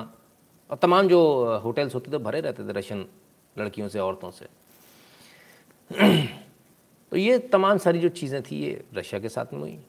रशिया ने देखा, देखिए, अगर मिखाइल गौरवचो सी के एजेंट थे तो उनकी एजेंसीज कहाँ मर गई थी? उनकी एजेंसीज राष्ट्रवादी नहीं थी। उन्होंने ऐसे गद्दार को एलिमिनेट क्यों नहीं कर दिया? ऐसे गद्दार को तत्काल एलिमिनेट कर देना चाहिए। जैसा व्लादिमीर पुतिन रशिया में, ऐसा ही भारत को एक नेता मिला, जिसका नाम नरेंद्र मोदी, जो मेक इन इंडिया, नाम बड़ा छोटा सा लगता है, बहुत बड़े मायने हैं इसके। Stand up India, startup India, ऐसे प्रोजेक्ट लेकर आए जिससे भारत की इकोनॉमिक गति बढ़ जाए। वन ट्रिलियन डॉलर्स तो वो खुद ही बोल रहा है एक और बंदा कि वन ट्रिलियन डॉलर ऐड कर लो आप हमारी तरफ़ से। इतना तो बढ़ ही जाएगा पच्चीस तक, है ना? तो तमाम सारी जो एजेंसीज हैं, तीन पे आप खड़े हो, एक उन्होंने जोड़ दिया, चार पे आप ऐसे ही, अगर पाँच पे हमको बनाना है, पाँच बन ही जाएगा। तो ये धीरे धीरे करके जो चीज़ें बढ़ रही हैं एक एक करके, ये जो यहाँ जो प्रयास हो रहे हैं अंदर तोड़ने के, अब इसमें एक ही चीज़ बचती है। या तो आयरन हैंड लेकर इन पर कार्रवाई की जाए। हम्म? अहमद शेख जी बोलते हैं, आपको कैसे पता? मैं जवाब दे दूँ? बुरा मान जाओगे फिर। हुँ? हम्म? ऐसे सवाल मत किया करो। हमको तो ये भी पता है, अहमद शेख जी, आपने चड्डी किस रंग की पहन रखी है? हमारी बात छोड़ दो।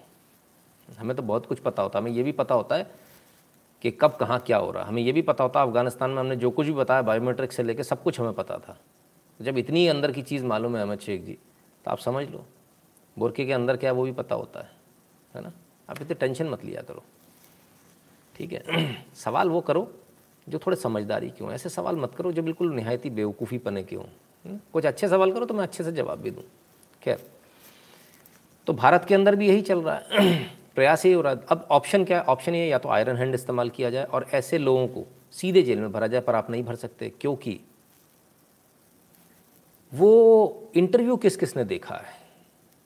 केजीबी एजेंट का, जिसमें उसने कहा, हमने भारत में सत्तर के दशक में जमकर हमने भारत में इन्वेस्टमेंट किया और जमकर हमने अपने एजेंट्स अलग अलग जगह भारत में भेजे। और अब वो सब जगह काबिज हैं, सारी यूनिवर्सिटीज़ में जुडिशरी में सिस्टम में ब्यूरोक्रेसी में। तो जब ये सारी जगह बैठे हुए हैं, तब आप इनको एकदम से निकालोगे कैसे? क्योंकि वो तो ऐसा कब्जा करके बैठे हैं, इससे आप निकल ही नहीं सकते। और भारत कभी भी रशिया के खिलाफ कभी कुछ कर ही नहीं सकता। क्यों? क्योंकि आपको जितने भी लोग बैठे हुए हैं आई हैव सीन गुड चलो, किसी ने देखा है कि जितने भी लोग बैठे हुए हैं, जो सलाह देने वाले जो लोग बैठे हुए हैं, वो माइंडसेट तो वही है ना। हमें हमारे खून के अंदर इंजेक्शन देकर ये समझा दिया गया है कि रशिया से अच्छा कोई दोस्त नहीं है। हो सकता है, हो। पर समय के साथ दोस्त भी बदलते हैं। जो आपका बचपन का दोस्त था, वो शायद आज दोस्त नहीं होगा। हम्म? ठीक है ना? कई लोग दोस्त इसलिए बदल देते हैं कि उनको तमीज़ ही नहीं होती। मैं इस पहले भी बता चुका हूँ। बचपन का दोस्त है। कोई बड़े अहदे पर पहुँच गया कलेक्टर बन गया। अब वो बचपन का दोस्त उसके ऑफ़िस में पहुँच गया। और तू क्या कर रहा है? तो कलेक्टर साहब क्या बोलेंगे? दोबारा इसको अंदर मत आने देना। तो दोस्त बदलते हैं। दोस्त बदले भी जाते हैं। आप बचपन के वो दोस्त हो, जब आपके पास पैसे नहीं थे, पैर में पहनने को चप्पल नहीं थी, और चड्डी आपकी इलास्टिक ढीली हुई थी तो एक हाथ से चड्डी पहन के दौड़ते थे। तब भारत की ये स्थिति थी। भारत आज बढ़ चुका है। आज आई बन गया, आज कलेक्टर बन गया। आज भारत के पास पैसा है, आज भारत के, सोचिए, एक सिंपल सी बात सोचिए। तो थोड़ा सा पीछे पलट कर देखिएगा। भारत वो देश था जहाँ सबके पास साइकिल भी नहीं होती थी। मेरा देखा हुआ है मेरा देखा हुआ है। साइकिल नहीं होती थी लोगों के पास। आज हर किसी के पास मोटरसाइकिल है और ज़्यादातर आबादी के पास कार है। हर गाँव में आपको कार मिल जाएगी। ऐसा शायद ही कोई गाँव हो जिसमें कार ना हो। एक ना एक के पास। देश में और नितिन शुक्ला कैसे पैदा होंगे फॉर ट्रू न्यूज़ देश में और नितिन शुक्ला कैसे पैदा होंगे? अभिनव बंसल जी, सब पढ़ते जाइए और अपना काम करते जाइए? K G B call them international prostitute intellectual prostitute yes yes बिल्कुल। तो या तो आयरन हैंड का आप इस्तेमाल करो, वो करने की संभावना बहुत कम है। अब आपको क्या करना पड़ेगा? अब आपको बहुत धीरे धीरे सिस्टम को क्लेंज करना होगा। उस सिस्टम क्लेंजिंग में कई बार ऐसा होता है कि एकदम से अगर आप कोई चीज़, क्या होता है ना, एक तो होता है सीधे पकड़ लेना, नाक सीधे पकड़ ली, एक होता है घुमा कर पकड़ना। तो कई बार ऐसी चीज़ होती है जो घुमा कर पकड़ी जाती है। तो जब घुमाकर पकड़ी जाती है, आम जनता को समझ में नहीं आता कि ये दो साल बाद क्या होने वाला है। तो लोग चिल्लाना शुरू कर देते हैं। चिल्लाइए मत, आपके पास ऑप्शन नहीं है। आपके पास कोई ऑप्शन नहीं है। आपकी किस्मत अच्छी है। कि चौदह में नेतृत्व तो बदल गया। नहीं तो ना मैं यहाँ बैठकर बोल रहा था, इतनी मेरी औकात ही नहीं होती, हैसियत ही नहीं होती। और ना वहाँ बैठकर आप सुन रहे होते। अब तक पुलिस हम दोनों को उठाकर बैंत मारती हुई ले गई होती और आजीवन कारावास में पता नहीं कहाँ सड़ा दिया होता, या हो सकता है लाश भी नहीं मिलती। ऐसे हज़ारों केस हैं जिनकी आज तक लाश भी नहीं मिली है। हम्म? ठीक है ना? बड़े बड़े साइंटिस्ट की नहीं मिली हमारी, और आपकी क्या हैसियत है, क्या औकात है? ई लेवल साइंटिस्ट की नहीं मिली। ए बड़ा नहीं होता है ई बड़ा होता है। जब इतने बड़े साइंटिस्ट की नहीं मिली तो हम और आप कहाँ लगते हैं? इंटेलिजेंस में काम करने वाले पचास अधिकारी आज तक पता नहीं है। तो हम और आप कहाँ लगते हैं? बहुत कुछ है जो हम ना बोलना चाहेंगे। बहुत कुछ है जो जनता के सामने आएगा, समय आने पर आएगा। Scientist hmm? का लाइव कीजिए। नहीं सर उसके लिए मुझे नहीं लगता कि करना चाहिए। कहीं ना कहीं उसमें देश का नुकसान ही होगा शायद शायद। फिर भी भी देखेंगे, बात करेंगे, पूछेंगे। अगर लगेगा हाँ करना चाहिए तो करेंगे। आज आपके पास में जो नेतृत्व है, उस नेतृत्व को आपको, उसको जज मत कीजिए। आप इतिहास को जज कीजिए। मानस जी बहुत बहुत धन्यवाद। इतिहास को अगर आप जज करेंगे, अगर आप अफ़गानिस्तान के इतिहास को जज कर लेंगे, अच्छी तरह से पढ़ लेंगे, आपको समझ में आ जाएगा कि भारत आज किस जगह खड़ा है। भारत आज उसी जगह खड़ा है, जहाँ अफ़गानिस्तान कभी खड़ा हुआ था। जहाँ लोगों के मन में ये भरा गया, नहीं, ये तो गलत है, पलट दो, तख्ता पलट दो। अच्छा अफ़गानिस्तान और भारत में क्या फ़र्क है? भारत में क्यों नहीं हो पा रहा? हम्म। आजकल एक शब्द चल रहा है। राष्ट्रवाद। हम्म? सारे जो आतंकी हैं, इनको इस शब्द से बड़ी दिक्कत है। जिहादियों को इस शब्द से बहुत दिक्कत है। आप जानते हैं, अफ़गानिस्तान की ऐसी हालत क्यों हुई? सिर्फ़ एक कारण से, कि वहाँ राष्ट्रवाद नहीं था। नेशनलिज्म नहीं था। वहाँ की सेना में आज भी राष्ट्रवाद नहीं है। वहाँ की सेना में जातियाँ हैं। जाति ही तो हैं ये। तजीक, उज़्बेक, हज़ारा, पश्तून, जातियाँ ही तो हैं। और क्या है? राष्ट्रवादी नहीं थे। अगर हमारी सेना में भी सोचिए यही हो जाए कि हमारा सैनिक सोचने लगे, मैं तो राजपूत हूँ, मैं तो ठाकुर हूँ। मैं तो बनिया की मदद नहीं करूँगा, मैं तो फलाने के नहीं, बनिया हम पर राज क्यों कर रहे हैं? ये ऐसा क्यों कर रहे हैं? तो सोचिए देश का क्या हाल हो। यही माइंडसेट उनके दिमाग में भर दिया गया है वहाँ की सेना के दिमाग में ये भर दिया गया सेना बटी हुई है। सेना को समझ में नहीं आता मैं एक्शन क्या लेना है? किसकी सुने? आज भी ये हाल है। कब से? उन्नीस सौ हमसे पहले आज़ाद हो गए। बड़ी जल्दी ख़त्म हो गए। 2019 से पहले ख़त्म हो गए। सौ साल भी नहीं रह पाए। भारत के लिए भी यही भविष्यवाणी करके गए हैं अंग्रेज़। सौ साल नहीं आज़ाद रह पाओगे आप। ये कह कर गए लिख कर गए। हैं आप अभी भी जाति में पड़े हो, आप अभी भी पार्टियों में पड़े हो, आप अभी भी विचारधाराओं में पड़े कोई विचारधारा नहीं है देश की विचारधारा के आगे। कोई विचारधारा नहीं, कोई पार्टी नहीं है देश के आगे। कोई जाति नहीं है देश के आगे। अगर आपको समझ में आ जाएगा तो बहुत अच्छी बात है। यदि नहीं समझ में आएगा तो आप अफ़गानिस्तान बना लोगे। ज़्यादा देर नहीं लगेगी। सर साइंटिस्ट की जान जाना भी वीक गवर्नमेंट का रीज़न है। इसमें तो कोई दो राय है ही नहीं सर क्योंकि पता तो आपको सब चल जाता है? हम्म? पता तो आपको सब चल जाता है किसने मारा है। आप में हिम्मत नहीं होती है बोलने की, क्योंकि बहुत सारे कॉन्स्टेंट होते हैं। मैं कहता हूँ, आज भी चलिए। आज आपके पास सरकार है। आज तो आपकी सरकार है। हमारी, जितने लोग देख रहे हैं, हमारी विचारधारा की सरकार है। हमारी सरकार है, हम ऐसे कहते हैं। सरकार तो हमेशा हमारी होती है, चाहे कांग्रेस की हो, चाहे बीजेपी की, क्योंकि हम चुनते हैं। बेशक आपने उसमें वोट ना दिया हो। तो भी भी आप ही की सरकार होगी वो। लाल बहादुर शास्त्री जी की फाइलें खुल गई? खुल गई? न खुली हैं, न खुलेंगी। क्योंकि अभी आप इतने सक्षम नहीं हो, वो दिन भी आएगा। वो दिन भी आएगा जब यही भारत सरकार चौड़े में, अखबारों में छाप छाप कर खोलेगी। पूरा अखबार भरा हुआ होगा उन पन्नों से। उनकी फ़ोटो से।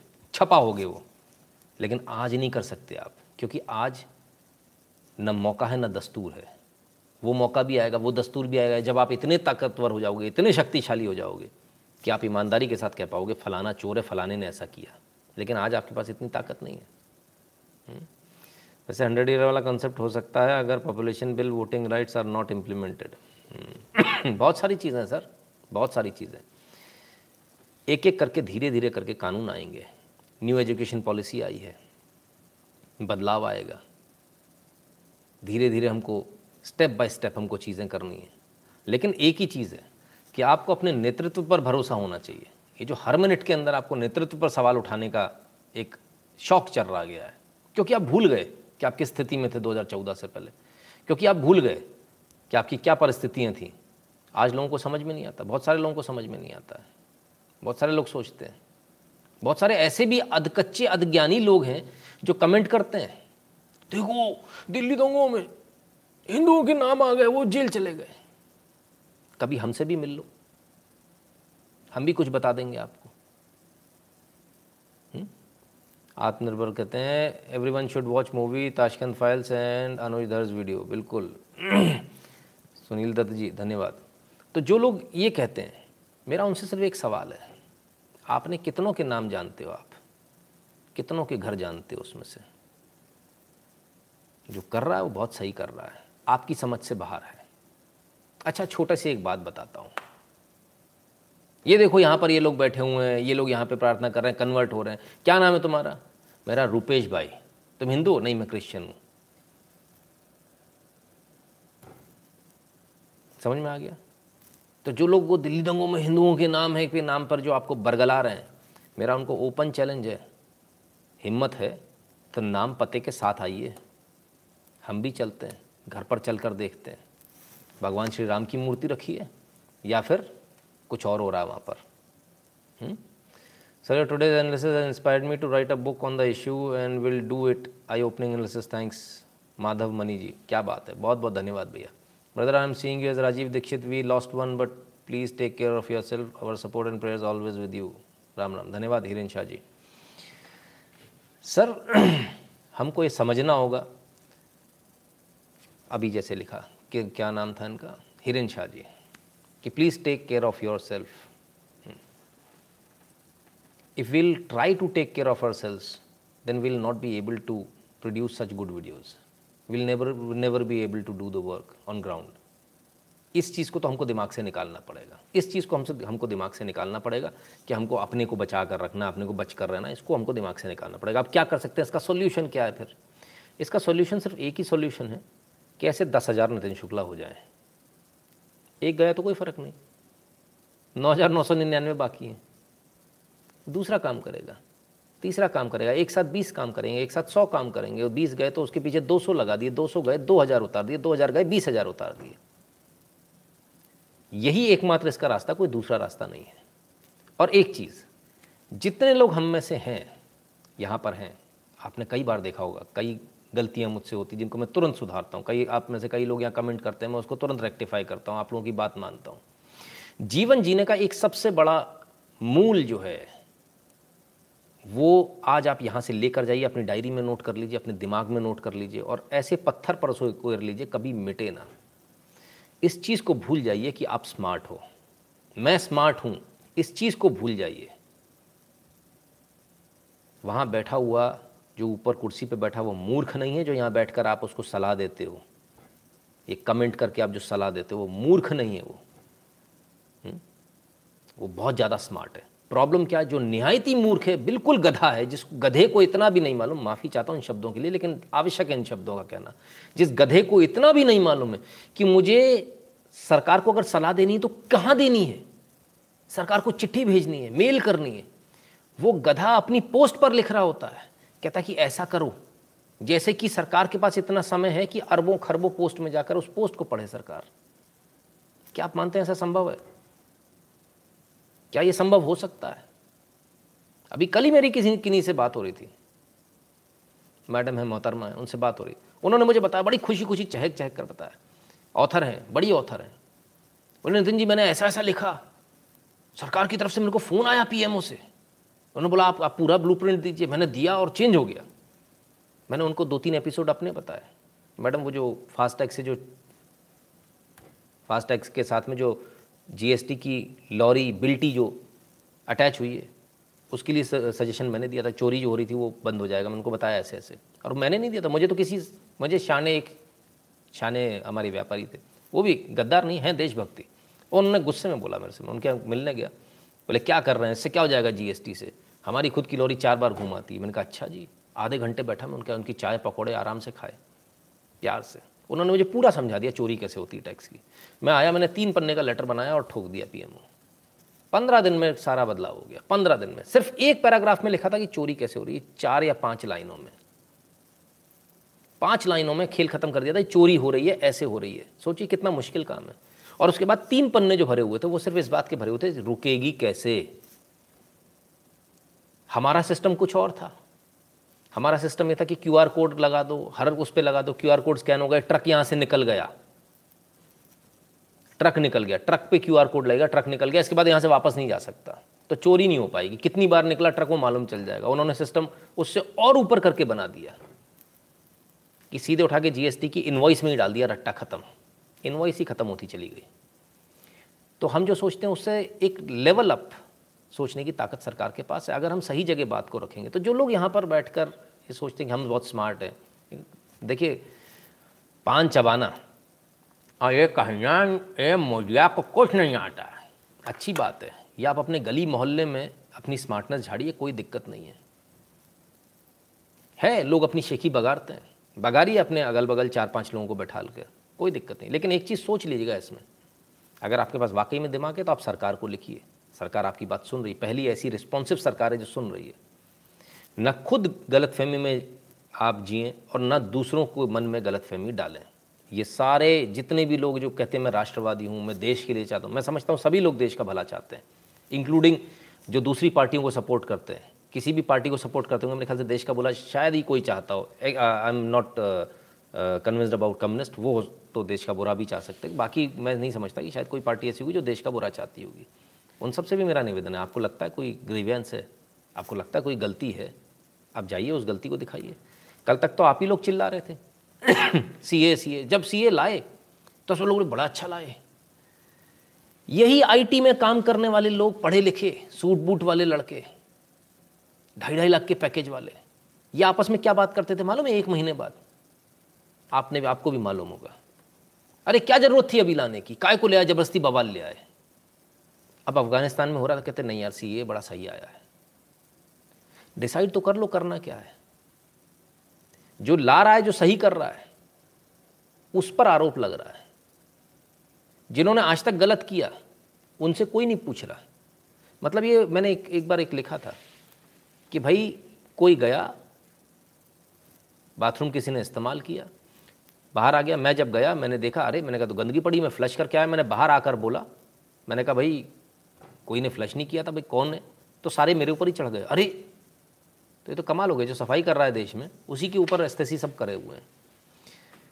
आपकी सुन कौन रहा है? कोई दूसरी सरकार सुनती है? कोई नहीं सुनता। ये सरकार सुन रही है, और अगर अभी भी आपकी आँख नहीं खुली तो आप अफ़गानिस्तान के लिए तैयार रहिएगा बिकॉज़ लोग तो यहाँ पर तैयारी कर चुके हैं, और वो तो अभी भी खुश है। लोग यहाँ पर ड्रम सिर्फ़ इसलिए बजा रहे हैं, इसलिए खुश हो गए तालिबान वहाँ पर जीत गया कि उन्हें लगता है कि अब कश्मीर चला जाएगा। तो गजवा हिंद की शुरुआत हो जाएगी। खुरासान। उसकी शुरुआत हो जाएगी। इस्लामिक स्टेट बन जाएगा। कहाँ कहाँ? क्या मन में है? समझ में नहीं आता। तो हमको और आपको जागना है, हमको और आपको इससे सबक लेना है, हमको आपको समझना है कि यहाँ जितने भी जो नैरेटिव चलाए जा रहे हैं, झूठ जो चलाए जा रहे हैं, वो सिर्फ़ इसलिए चलाए जा रहे हैं कि बस कैसे भी करके भारत के टुकड़े करने, क्योंकि चाइना ये सोच के बैठा है, हमको टुकड़े कराने हैं। किसी भी प्रकार से, ये इनके इन प्रकार अब कैसे करें? तो एक नरेटिव चलाओ, जो आपका अच्छा नेता है, उसको हटाओ। भाई, यहाँ भारत में चल नहीं पा रही। यहाँ भारत की जो सेना है, वो ऐसी बटी हुई सेना नहीं यदि बटी हुई होती तो अब तक तो आपके प्रधानमंत्री का तख्ता पलट कर देता। और कर ही रहे हैं वो तो सोशल मीडिया पर। रोज चिल्लाते हैं, मोदी रिजाइन मोदी को हटा दो, मोदी को बदल दो। 303 सीटें देकर जनता ने चुनकर भेजा है। इसलिए नहीं भेजा कि आप उठाकर भगा दोगे। कोई चपरासी नहीं है। जिसको आप नौकरी से निकाल दोगे। हुँ? हम्म? इसको थोड़ा ध्यान रखें, वो लोग ध्यान रखें जो लोग ये सोच रहे हैं, जो कम्युनिस्ट ये सोच रहे हैं, और उनके अंदर इतनी ताकत नहीं कि वो ये बोल पाए कि मैं कम्युनिस्ट हूँ। वो अपने आप को सोशलिस्ट बोलते हैं। कभी वो किसी पार्टी में घुस जाते हैं, कभी किसी पार्टी में घुस जाते हैं। कभी वो शाहीन बाग में घुस जाते हैं। कहते हैं, शाहीन बाग ये तो हमारा नहीं है। ये भी नहीं कह पा रहे कि हमारा झंडे भी तुम्हारे हैं। दलाल आंदोलन में घुस गए। दलाल आंदोलन तो राण आंदोलन है। राण राण आंदोलन में घुस गए। और उसमें भी नहीं कह पा रहे कि हमारा आंदोलन है। वहाँ पर भी झंडे इनके लाल लगे हुए हैं। हाय हाय, मोदी मर जा, तू चिल्ला रही है, औरतें लाल झंडे पकड़ के। लेकिन हैसियत औकात नहीं है। वही जो इन्होंने अफ़गानिस्तान में किया था। वहाँ इन्होंने अपने आप को कम्युनिस्ट नहीं बोला था। वहाँ इन्होंने अपने आप को डेमोक्रेट्स बोला था। अपने आप को सोशलिस्ट बोला था। Sir, do one program on how to approach local government do one program on how to approach government local government M P M L A I have Congress M L A in my area but he listen and do the work good अच्छी बात है, योगेश पटेल जी। किसान विरोध, विरोधी आंदोलन हाँ जी। दिल break south string Kerala T N Punjab Mohan S ji, बहुत बहुत बहुत सारी, बहुत सारे उनके मन में बहुत सारी कोशिश है। तो सच्चाई यह है, वहाँ पर भी इन्होंने अपना नाम नहीं बताया असली, यहाँ पर भी अपना असली नाम नहीं बता पा रहे झूठ के दम पर ये चल रहे हैं। और अफ़गानिस्तान से यदि आप सबक लेंगे तो आपको बहुत सबक मिल जाएगा। वैसे तो भारतीय इतिहास में अफ़गानिस्तान में हम थोड़ा और पीछे जाएँगे। अभी हम सिर्फ़ सौ साल पीछे गए। 1919 से 2021 तक चले। लेकिन हम इससे और पीछे जाएँगे, ताकि आपको मालूम चल सके कि क्यों हम हारे हमसे गलतियाँ कहाँ हुई। समय कम रहता है, पढ़ना बहुत सारा होता है, क्योंकि इतिहास इतना आसान नहीं होता। आपको बहुत बहुत कुछ उसके अंदर बिटवीन द लाइन्स आपको रीड करना पड़ता है, क्योंकि इतिहास आपने नहीं लिखा है। इतिहास इन्हीं कम्युनिस्टों ने झूठा इतिहास लिखा है। और उस झूठे इतिहास में से सच को ढूंढ कर लाना, छान कर लाना। क्योंकि अपराधी कितना भी स्मार्ट हो, पुलिस उसे पकड़ ही लेती है। अपराध कहीं ना कहीं, कोई ना कोई क्लू छोड़ ही देता इसी प्रकार से झूठे हिस्टोरियंस जो होते हैं, डिस्टोरियंस जो होते हैं, ये झूठ कितना भी लिख लें, पकड़े ही जाते हैं। सच उन लाइंस के बीच में से झाँक रहा होता है। वो इस आस में बैठा होता है कि कोई तो आएगा, जब ये दो लाइनें पढ़ेगा तो शायद बीच में मैं से दिख जाऊँगा। और हम उनमें से हैं जो उस बीच में से उस सच को देख लेते हैं और उसको बाहर निकाल लेते हैं, उसे रेस्क्यू कर लेते हैं उस सच को। तो बिटवीन द लाइंस पढ़ने की आदत डालिए। जो लिखा है, उसके पीछे का सच क्या है, उसको देखने की आदत डालिए। ये कभी आपको सच नहीं बताएँगे। बहुत मुश्किल होता है ऐसे में इतिहास को पढ़ना, खासकर जब झूठा इतिहास लिखा हो बहुत मुश्किल होता है, क्योंकि आपको सच्चा इतिहास आपको मिलेगा ही नहीं। सत्य, आपका इतिहास तो आपके पत्थरों में है। आपका इतिहास कागज़ों में नहीं है। कागज़ों में ढूँढने जाएँगे, कभी जीवन में नहीं मिलेगा। अगर आपको अपना इतिहास ढूंढना है तो आप पत्थरों में जाइए। आप मंदिरों में जाइए, पत्थरों को ढूंढिए। आपको आपका इतिहास मिल जाएगा। लेकिन अगर आप कागज़ों में ढूंढेंगे आई एम वेरी सॉरी सनातन परंपरा का कोई भी आपको कागज़ में ढूँढने से नहीं मिलेगा इतिहास। आपको पत्थरों में मिलेगा। भारत का फ़ैशन भी आपको पत्थरों में मिलेगा। सब कुछ मिलेगा। हम कितनी सारी चीज़ें दिखा चुके हैं। हाई हील्स हैंड बैग्स हाँ वो जूड़ा पेन। क्या क्या नहीं है? सात सात आठ आठ हज़ार साल पहले। और आज भी इनकी स्थिति कैसी है? वही, कबीले कबाड़ी टाइप तो कहाँ से, हम तो दुनिया जब खड्डे खोद रही थी, जब उनके पास पहनने को कपड़े नहीं थे, जब वो खाल लपेट रहे थे, तब हमारे महाभारत महाभारत का युद्ध हो रहा था उस समय। वो भी उससे भी दो चार हज़ार साल पहले हो चुका था। और रथ थे बाकायदा। तो कितना फ़र्क है? एक तरफ़ वो लोग थे, इसी धरती के ऊपर एक तरफ़ वो लोग थे जो खाल लपेट कर घूम रहे थे, कुत्ते बिल्ली मारकर, जिनके पास कपड़े नहीं थे पहनने को। दूसरी तरफ़ सुसज्जित रथ मौजूद थे। पहिए भी थे उसमें। इन्वेंशन ऑफ़ व्हील बता देते अब हुआ अब हुआ। पता नहीं भैया, साइकिल वाले साइकिल बता देते हैं। 200 साल पहले साइकिल आई। हमने आपको साइकिल भी दिखाई, पत्थरों में उकेरी हुई।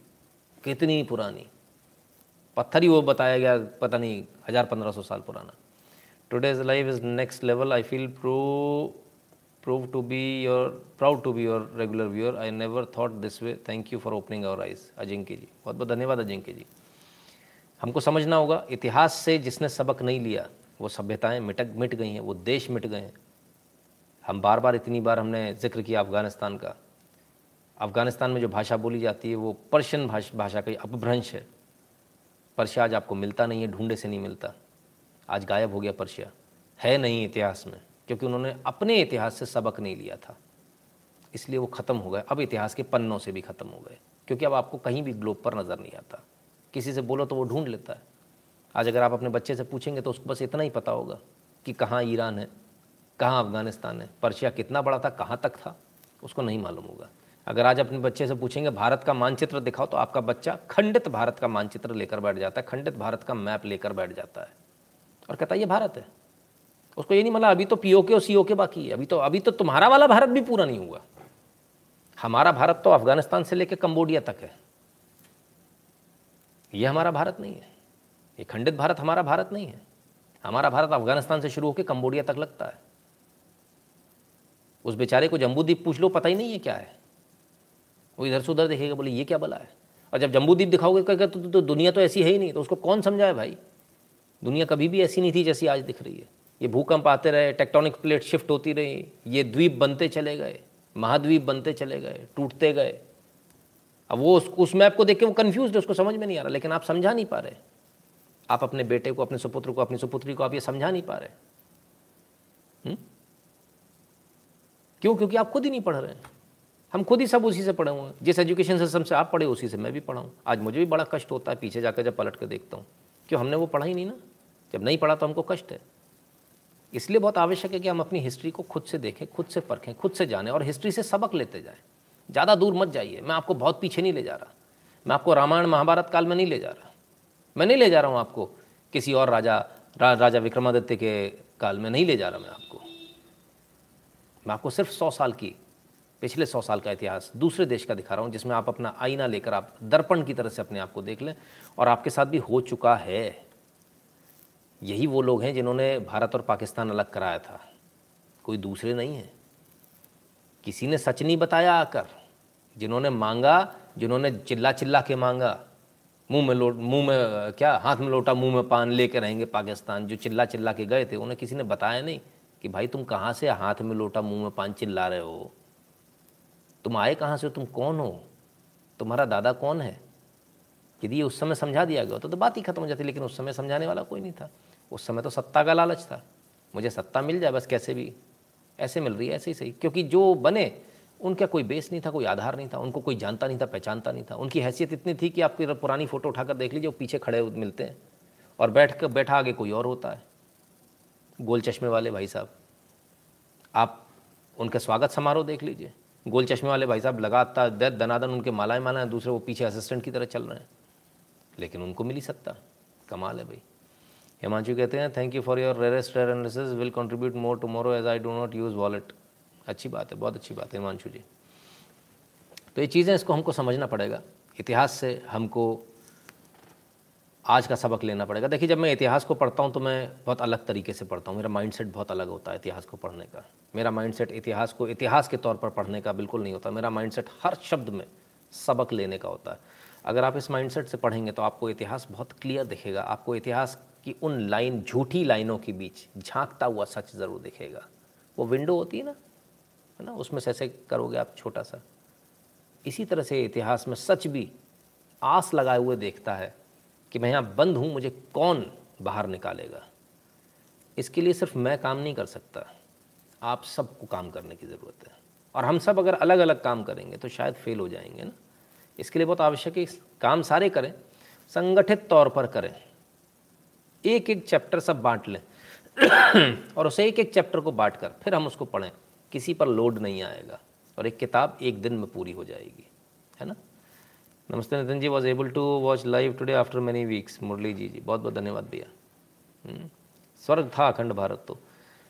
देखिए भारत की बात अगर करेंगे तो वो बहुत लब, बहुत लंबा बहुत लंबे एपिसोड शायद हम समझते हैं कि दो चार पाँच साल हमारे ऐसे ही निकल जाएँगे भारत की बात करते करते ही। बहुत ईजी हो जाएगा हमारे लिए एपिसोड के लिए। लेकिन पढ़ना उतना ही मुश्किल हो जाएगा क्योंकि फिर आपको हिस्ट्री में जाना आपको हिस्ट्री पढ़नी है।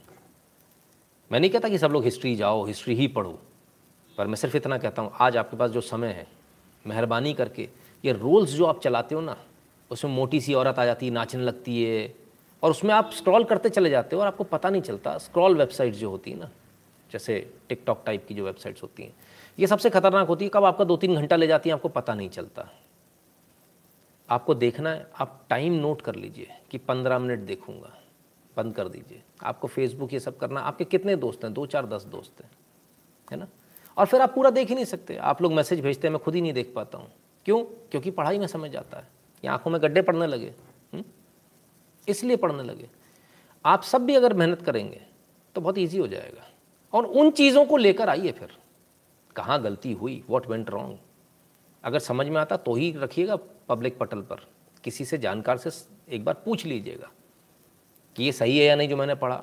आगे जो नरेटिव आगे जो मैं इसको कन्वे कर रहा हूँ, वो सही है या नहीं, कोई समझ में नहीं आता, मेरे से पूछ लीजिए। ऐसे बहुत सारे लोग हैं देश के अंदर, जो इस प्रकार का आपको बता देंगे, नहीं यार, इसको इस तरह से नहीं, इस तरह से प्रस्तुत करना है। तो ये चीज़ हम कर सकते हैं, और ये हमको करना चाहिए। नहीं करेंगे, सबक नहीं लेंगे, फिर बहुत बुरा सबक हो जाएगा। फिर आपको सबक लेने के लिए आप बचोगे नहीं। आपके पास समय बहुत कम है, आपके पास टाइम बहुत कम है। और एक चीज़ याद रखिएगा, आप सबसे मेरा एक निवेदन है किसी को गाली देकर कुछ हासिल नहीं होता। इसको याद रखिएगा। यहाँ पर भी जैसे वो शेख साहब आए थे, देखिए गाली देकर कुछ हासिल नहीं होता। जितने लोग हैं, हमको इनको समझाना है, दुत्कारना नहीं है। दुत्कार के कुछ हासिल नहीं होगा। क्या हासिल कर लोगे आप दुत्कार के? चलिए मुझे बताइए। कुछ भी नहीं हासिल होगा। बहुत सोचिएगा, समझिएगा इस पर, विचार कीजिएगा। है ना? क्योंकि इससे सिर्फ़ आप अपने एक दुश्मन पैदा करते हो एक्स्ट्रा। दुश्मन पैदा नहीं होने देना। दुत्कार दुत्कार की तो स्थिति हो गई। वो फिर जाके वो आर आर आर में पहुँच जाते हैं। हुँ? हम्म? क्यों?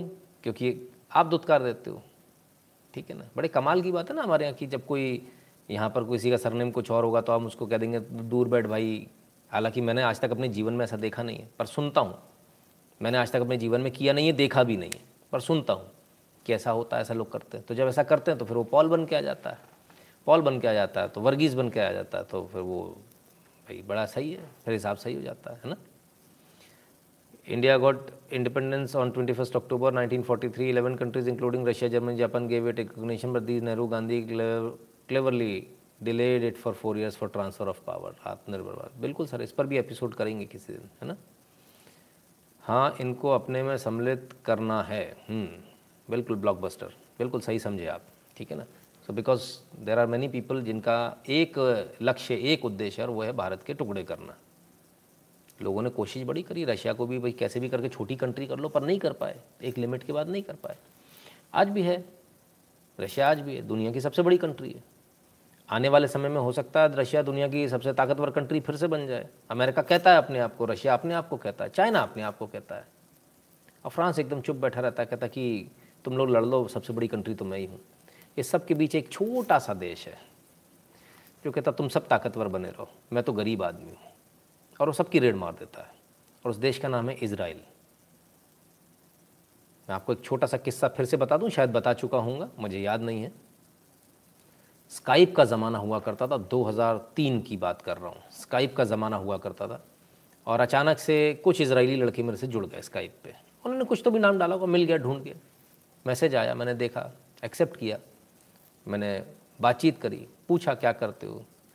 तो उस समय वीडियो कॉल बहुत कम होते थे तो वीडियो को कॉल लगा के रुकता हुआ वीडियो चलता हुआ तो बड़े हँसते, बड़े खूब हँसते, ही ही ही ही ही, खूब हँसते रहते बड़े चुलबुले टाइप के बच्चे। तो मैंने लिख कर पूछा, मैंने कहा, क्या करते हो भाई आप लोग? तो बताया, सर, हम लोग इलेवेंथ में हैं। अच्छा। और जब इलेवेंथ में थे तो मैंने उनसे पूछा, मैंने कहा, क्या कर रहे हो?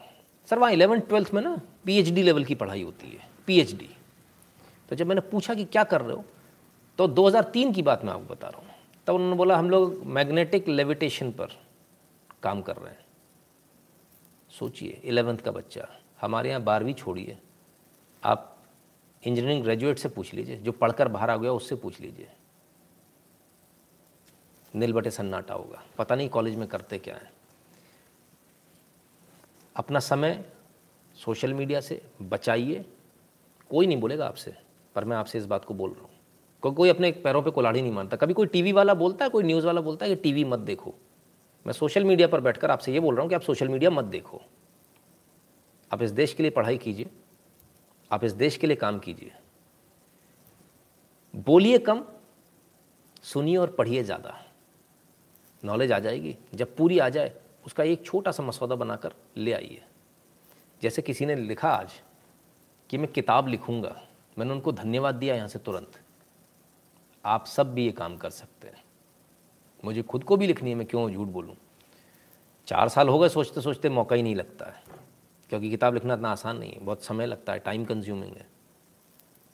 तो आप सबसे मेरा निवेदन है, आप सब इसको पढ़ें, अपने इतिहास को पढ़ें, इतिहास को आज के परिप्रेक्ष्य में उसको उतारें कि आज उसको हम कैसे, उसको ये कहते हैं कनेक्टिंग द डॉट्स वो सारी चीज़ें। को कहते हैं, सर, आपको झूठ बोला होगा। मेरे भाई, मैंने उनका उसके बाद में जो उनका प्रेजेंटेशन है इंटरनेशनल कॉन्फ्रेंस में जब वो बंदे गए थे, तब मैंने उनका वो प्रेजेंटेशन भी देखा और वो वीडियो भी उन्होंने मुझे भेजा था, जिसमें उन्होंने मैग्नेट को घुमा के, पलट के इधर उधर करके सीधे रख दिया था। ठीक है? तो वो मैंने 2003 में देख लिया था, जो आज आप जो देख रहे हो ना मैगलेव जो आप देख रहे हो। वो छोटी सी चुंबक के साथ गोल थी उनकी, उसके साथ उसको ऐसे भी घुमा दिया उन्होंने, आगे पीछे भी कर दिया, पलट भी दिया, सब कर दिया, और हवा में।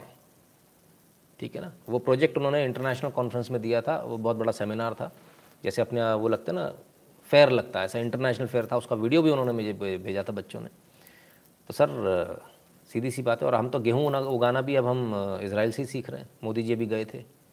वहाँ से अलग अलग प्रजाति लेकर आए। पंद्रह दिन में पकने वाला गेहूँ, पैंतालीस दिन में पकने वाला गेहूँ, इक्कीस दिन में पकने वाला गेहूँ हम्म?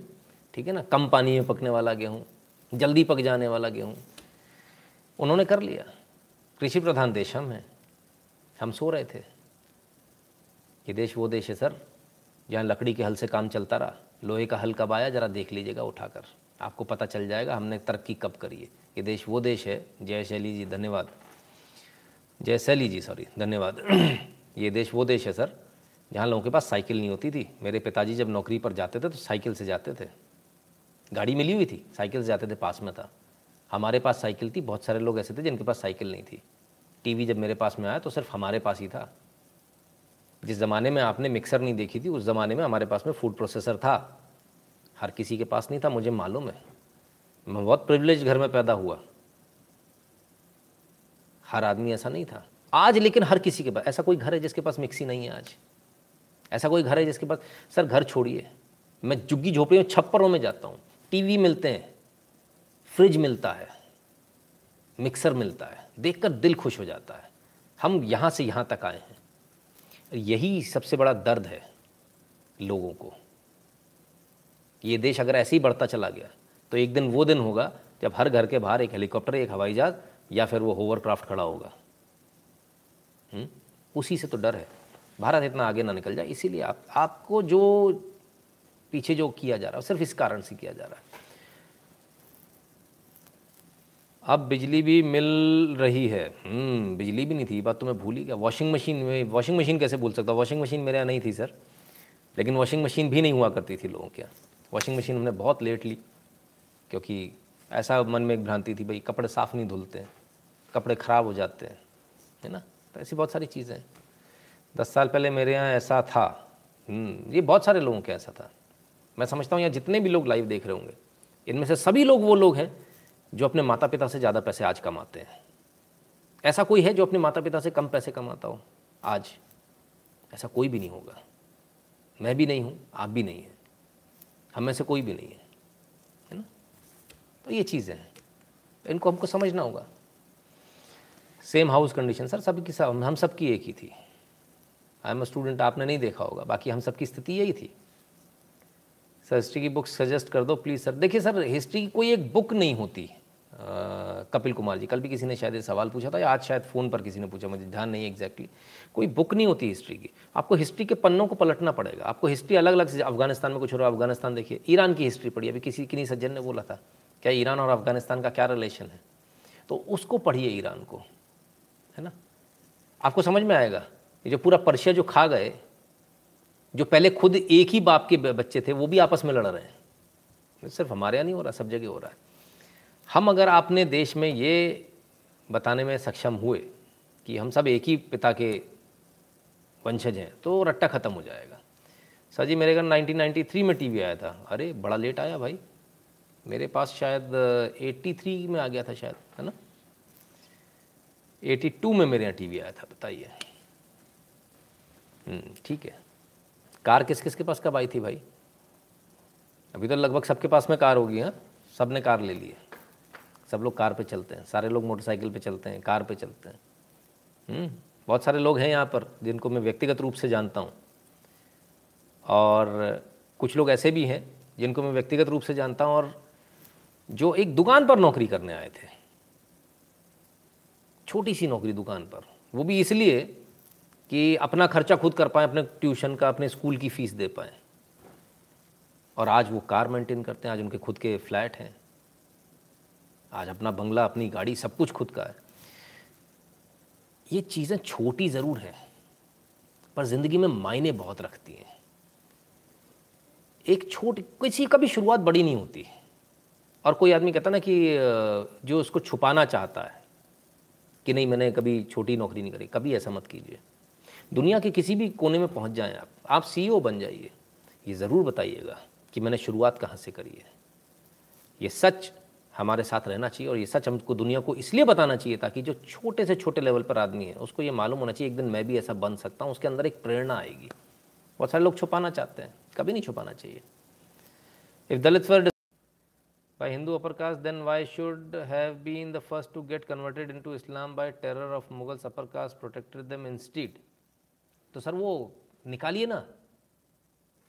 इतिहास के पन्नों में से इस चीज़ को निकालिए इस चीज़ को निकाल कर दीजिए कि ऐसा ऐसा हुआ था तब इतिहास में ये लिखा था। हुँ? उन चीज़ों को निकालिए वो सामने आ जाएगा। अभी एक सज्जन ने कह दिया कि कोई सर राजा था वो दिन भर रक्षाबंधन पर राखी बंधवाता था। हमने कहा हमें तो पता ही नहीं था। कि मुगल ही लेकर आए होंगे। हमें पता ही नहीं था आक्रांता आतंकवादी लेकर आए रक्षाबंधन का त्यौहार। हमें पता ही नहीं था। हमें तो आज बताया गया। पत्थरों में जाकर देख लो भाई। चार हज़ार साल पुराना उकेरा हुआ रक्षाबंधन का त्यौहार। देख तो लो एक बार जाके। पता चल जाएगा। और ज़रा इसको भी देख लीजिएगा एक बार अच्छी तरह से कि रक्षाबंधन के दिन राखी बंधवाई जाती थी या दिन भर रेप किया जाता था। इसको भी देख लीजिएगा। सबने हरम खोल रखे थे ना अपने। हरम तो पता ही होगा। तो झूठ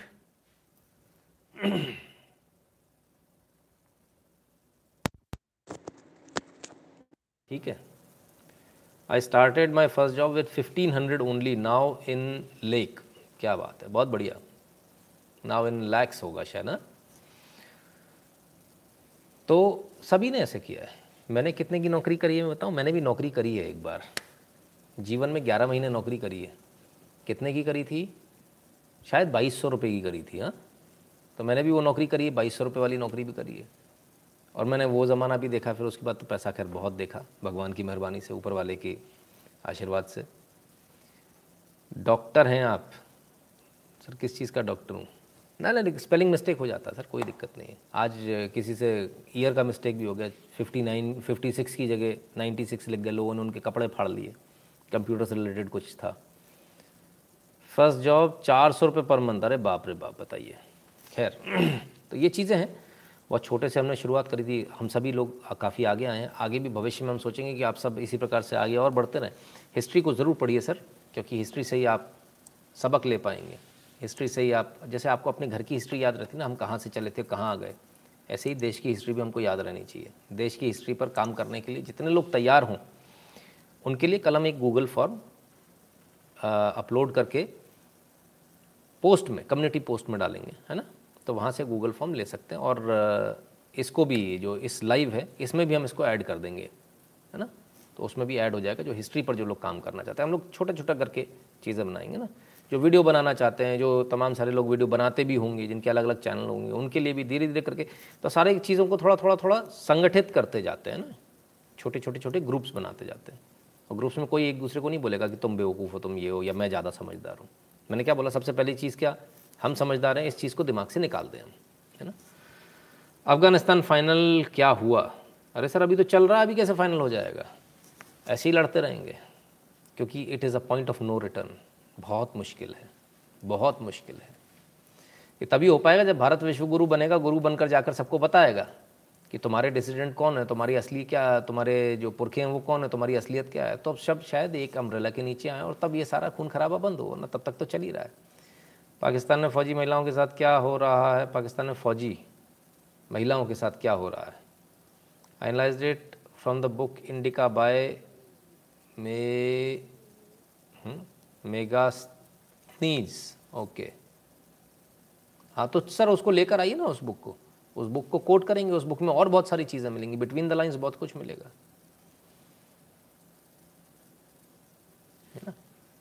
राम कुमार जी कहते हैं got a chance to watch live after long time hope you are doing good sir हाँ बिल्कुल, एकदम बढ़िया हो राम कुमार जी। काफ़ी दिनों बाद, वाकई में काफ़ी दिनों बाद, है ना? कहाँ मिलती है सर आपकी मुझसे? कहानी मिलती है सर आपकी मुझसे? अच्छा जी, चलिए, हम सब की कहानी एक जैसी है है ना? I pledge it's my motive that I will be like Nitin Shukla love you you are you are an inspiration for me Aakarsh Aakarsh Gupta ji क्या बात है बहुत बहुत धन्यवाद भैया मेरे जैसे बन जाइए मज़ा आ जाएगा आनंद आ जाएगा? Afghan analysis nineteen ninety to twenty twenty sir please 1990 to 2020 all right ठीक है Saudi Arabia correcting mistakes learn from them Rajveer ji बिल्कुल सही। आज नींद बहुत अच्छी आएगी, बिल्कुल सर। आप सबको नींद बहुत अच्छी आनी चाहिए। आपको हमारा आज का एनालिसिस कैसा लगा और बाकी के एनालिसिस कैसे लगते हैं? हमें कमेंट्स में ज़रूर बताते रहा कीजिएगा। यदि आपको हमारा एनालिसिस पसंद आता है वीडियो पसंद आते हैं तो eight double seven zero seven two zero one nine six पर गूगल पे पेटीएम फ़ोनपे के माध्यम से कॉन्ट्रीब्यूट करना भूला मत कीजिएगा। कर दिया कीजिए। अब तो मिठाई खा ली, है ना? अब पसंद आई है तो भाई पेमेंट कर देना जाते समय में, है ना? भीम यूपीआई एड्रेस है N Shukla in at the rate U Paytm पर भी सपोर्ट कर सकते हैं Paytm dot com slash Nitin Shukla पर। और यदि भारत के बाहर हैं, देखो ऐसे समय पर एकदम से स्क्रीन ब्लैंक नहीं होना चाहिए भाई। अगर भारत के बाहर है तो सबसे ईजी मेथड है पेपाल पेपाल डॉट कॉम नहीं PayPal dot M E slash Nitin Shukla G W L right और टेलीग्राम चैनल सबसे मेन है, इससे ज़रूर जुड़े रहिएगा। T dot M E slash N Shukla इसकी लिंक है। लिख कर ब्राउज़र में एंटर मार दीजिए ज्वाइन कर लीजिएगा और अंदर जाकर उसमें नोटिफिकेशन को ऑन कर लीजिएगा। Dear ji I just started reading India that is Bharat by J Sai Deepak बहुत अच्छा। उत्तम बनर्जी जी, सुप्रभात सर, उठ गए आप? चलिए। आज का एपिसोड देखिएगा, आपके कुछ काम का है। थोड़ा थोड़ा कुछ काम का है? Sir I will call you today अच्छा टुडे हाँ टुडे ही है, ठीक है। बिल्कुल कॉल कीजिएगा सर स्वागत है आप सभी का। और थोड़ा सा हम सभी पढ़ने में ध्यान देंगे थोड़ा सा हम सभी एक ग्रुप बनाकर उसमें ध्यान देंगे। मित्रों, ये था आज का लाइव कल दोबारा, कल सवाल जवाब रहेंगे तो कल संडे को इसी चैनल पे मिलेंगे। लाइव वाला चैनल शायद ब्लॉक हो गया। अगर चालू होगा तो वो आपको बता दूँगा। टेलीग्राम पर भेज कर नोटिफिकेशन अदरवाइज़ 99 परसेंट इसी चैनल पर रहेंगे। तो देखते हैं क्या होता आगे, है ना? कल सवाल जवाब रहेंगे, कल भी करेंगे। सर, बहुत दिन बाद लाइव देखा अरे क्यों शालीन जी इतने दिनों बाद क्यों देखा? अब लगातार देखते रहा करो यार, है ना? चलिए, कल मिलते हैं, कल सवाल जवाब के साथ में। और अगर कुछ हुआ तो कल भी कुछ रखेंगे, संडे के दिन भी कुछ रखेंगे, क्योंकि समय धीरे धीरे बहुत कम होता चला जा रहा है। दिन 24 घंटे बहुत कम लग रहे हैं। कम सोने के बाद भी और भी कम लग रहे हैं। इसको कैसे बढ़ाया जाए, इसको सोचना पड़ेगा। दिन बढ़ाने का क्या तरीका है? दिन बढ़ाने का तरीका है कि अपने हाथ बढ़ा ली जाए, अपने पढ़ने वाली आँखें बढ़ा ली जाए, है ना? उससे दिन बढ़ जाएगा। वो भी करेंगे, जल्दी करेंगे। आप सबने अपना कीमती समय दिया, इसके लिए बहुत बहुत धन्यवाद। कल दोबारा मिलते हैं। तब तक क्या करना है? अपना ख्याल रखना। वो कैसे रखेंगे? वैक्सीन लगवा कर। एक लग गई तो दूसरी लगवा लीजिए और दोनों लग गई तो मास्क लगा लीजिए। नहीं, मास्क में आप लोग अच्छे लगते हो ना? मास्क मत उतारा करो।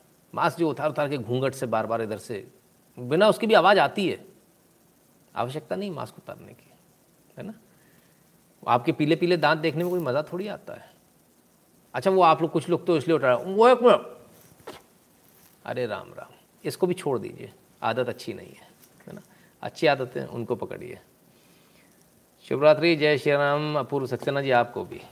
ठीक है? तो अपना ख्याल रखिएगा मित्रों, क्योंकि अभी हमें बहुत काम करना है इस देश के लिए। ये ज़िंदगी आपकी नहीं है, ये ज़िंदगी देश की है। और इस देश के लिए अपने आप को स्वस्थ रखना सबसे ज़्यादा आवश्यक है। बहुत बहुत धन्यवाद।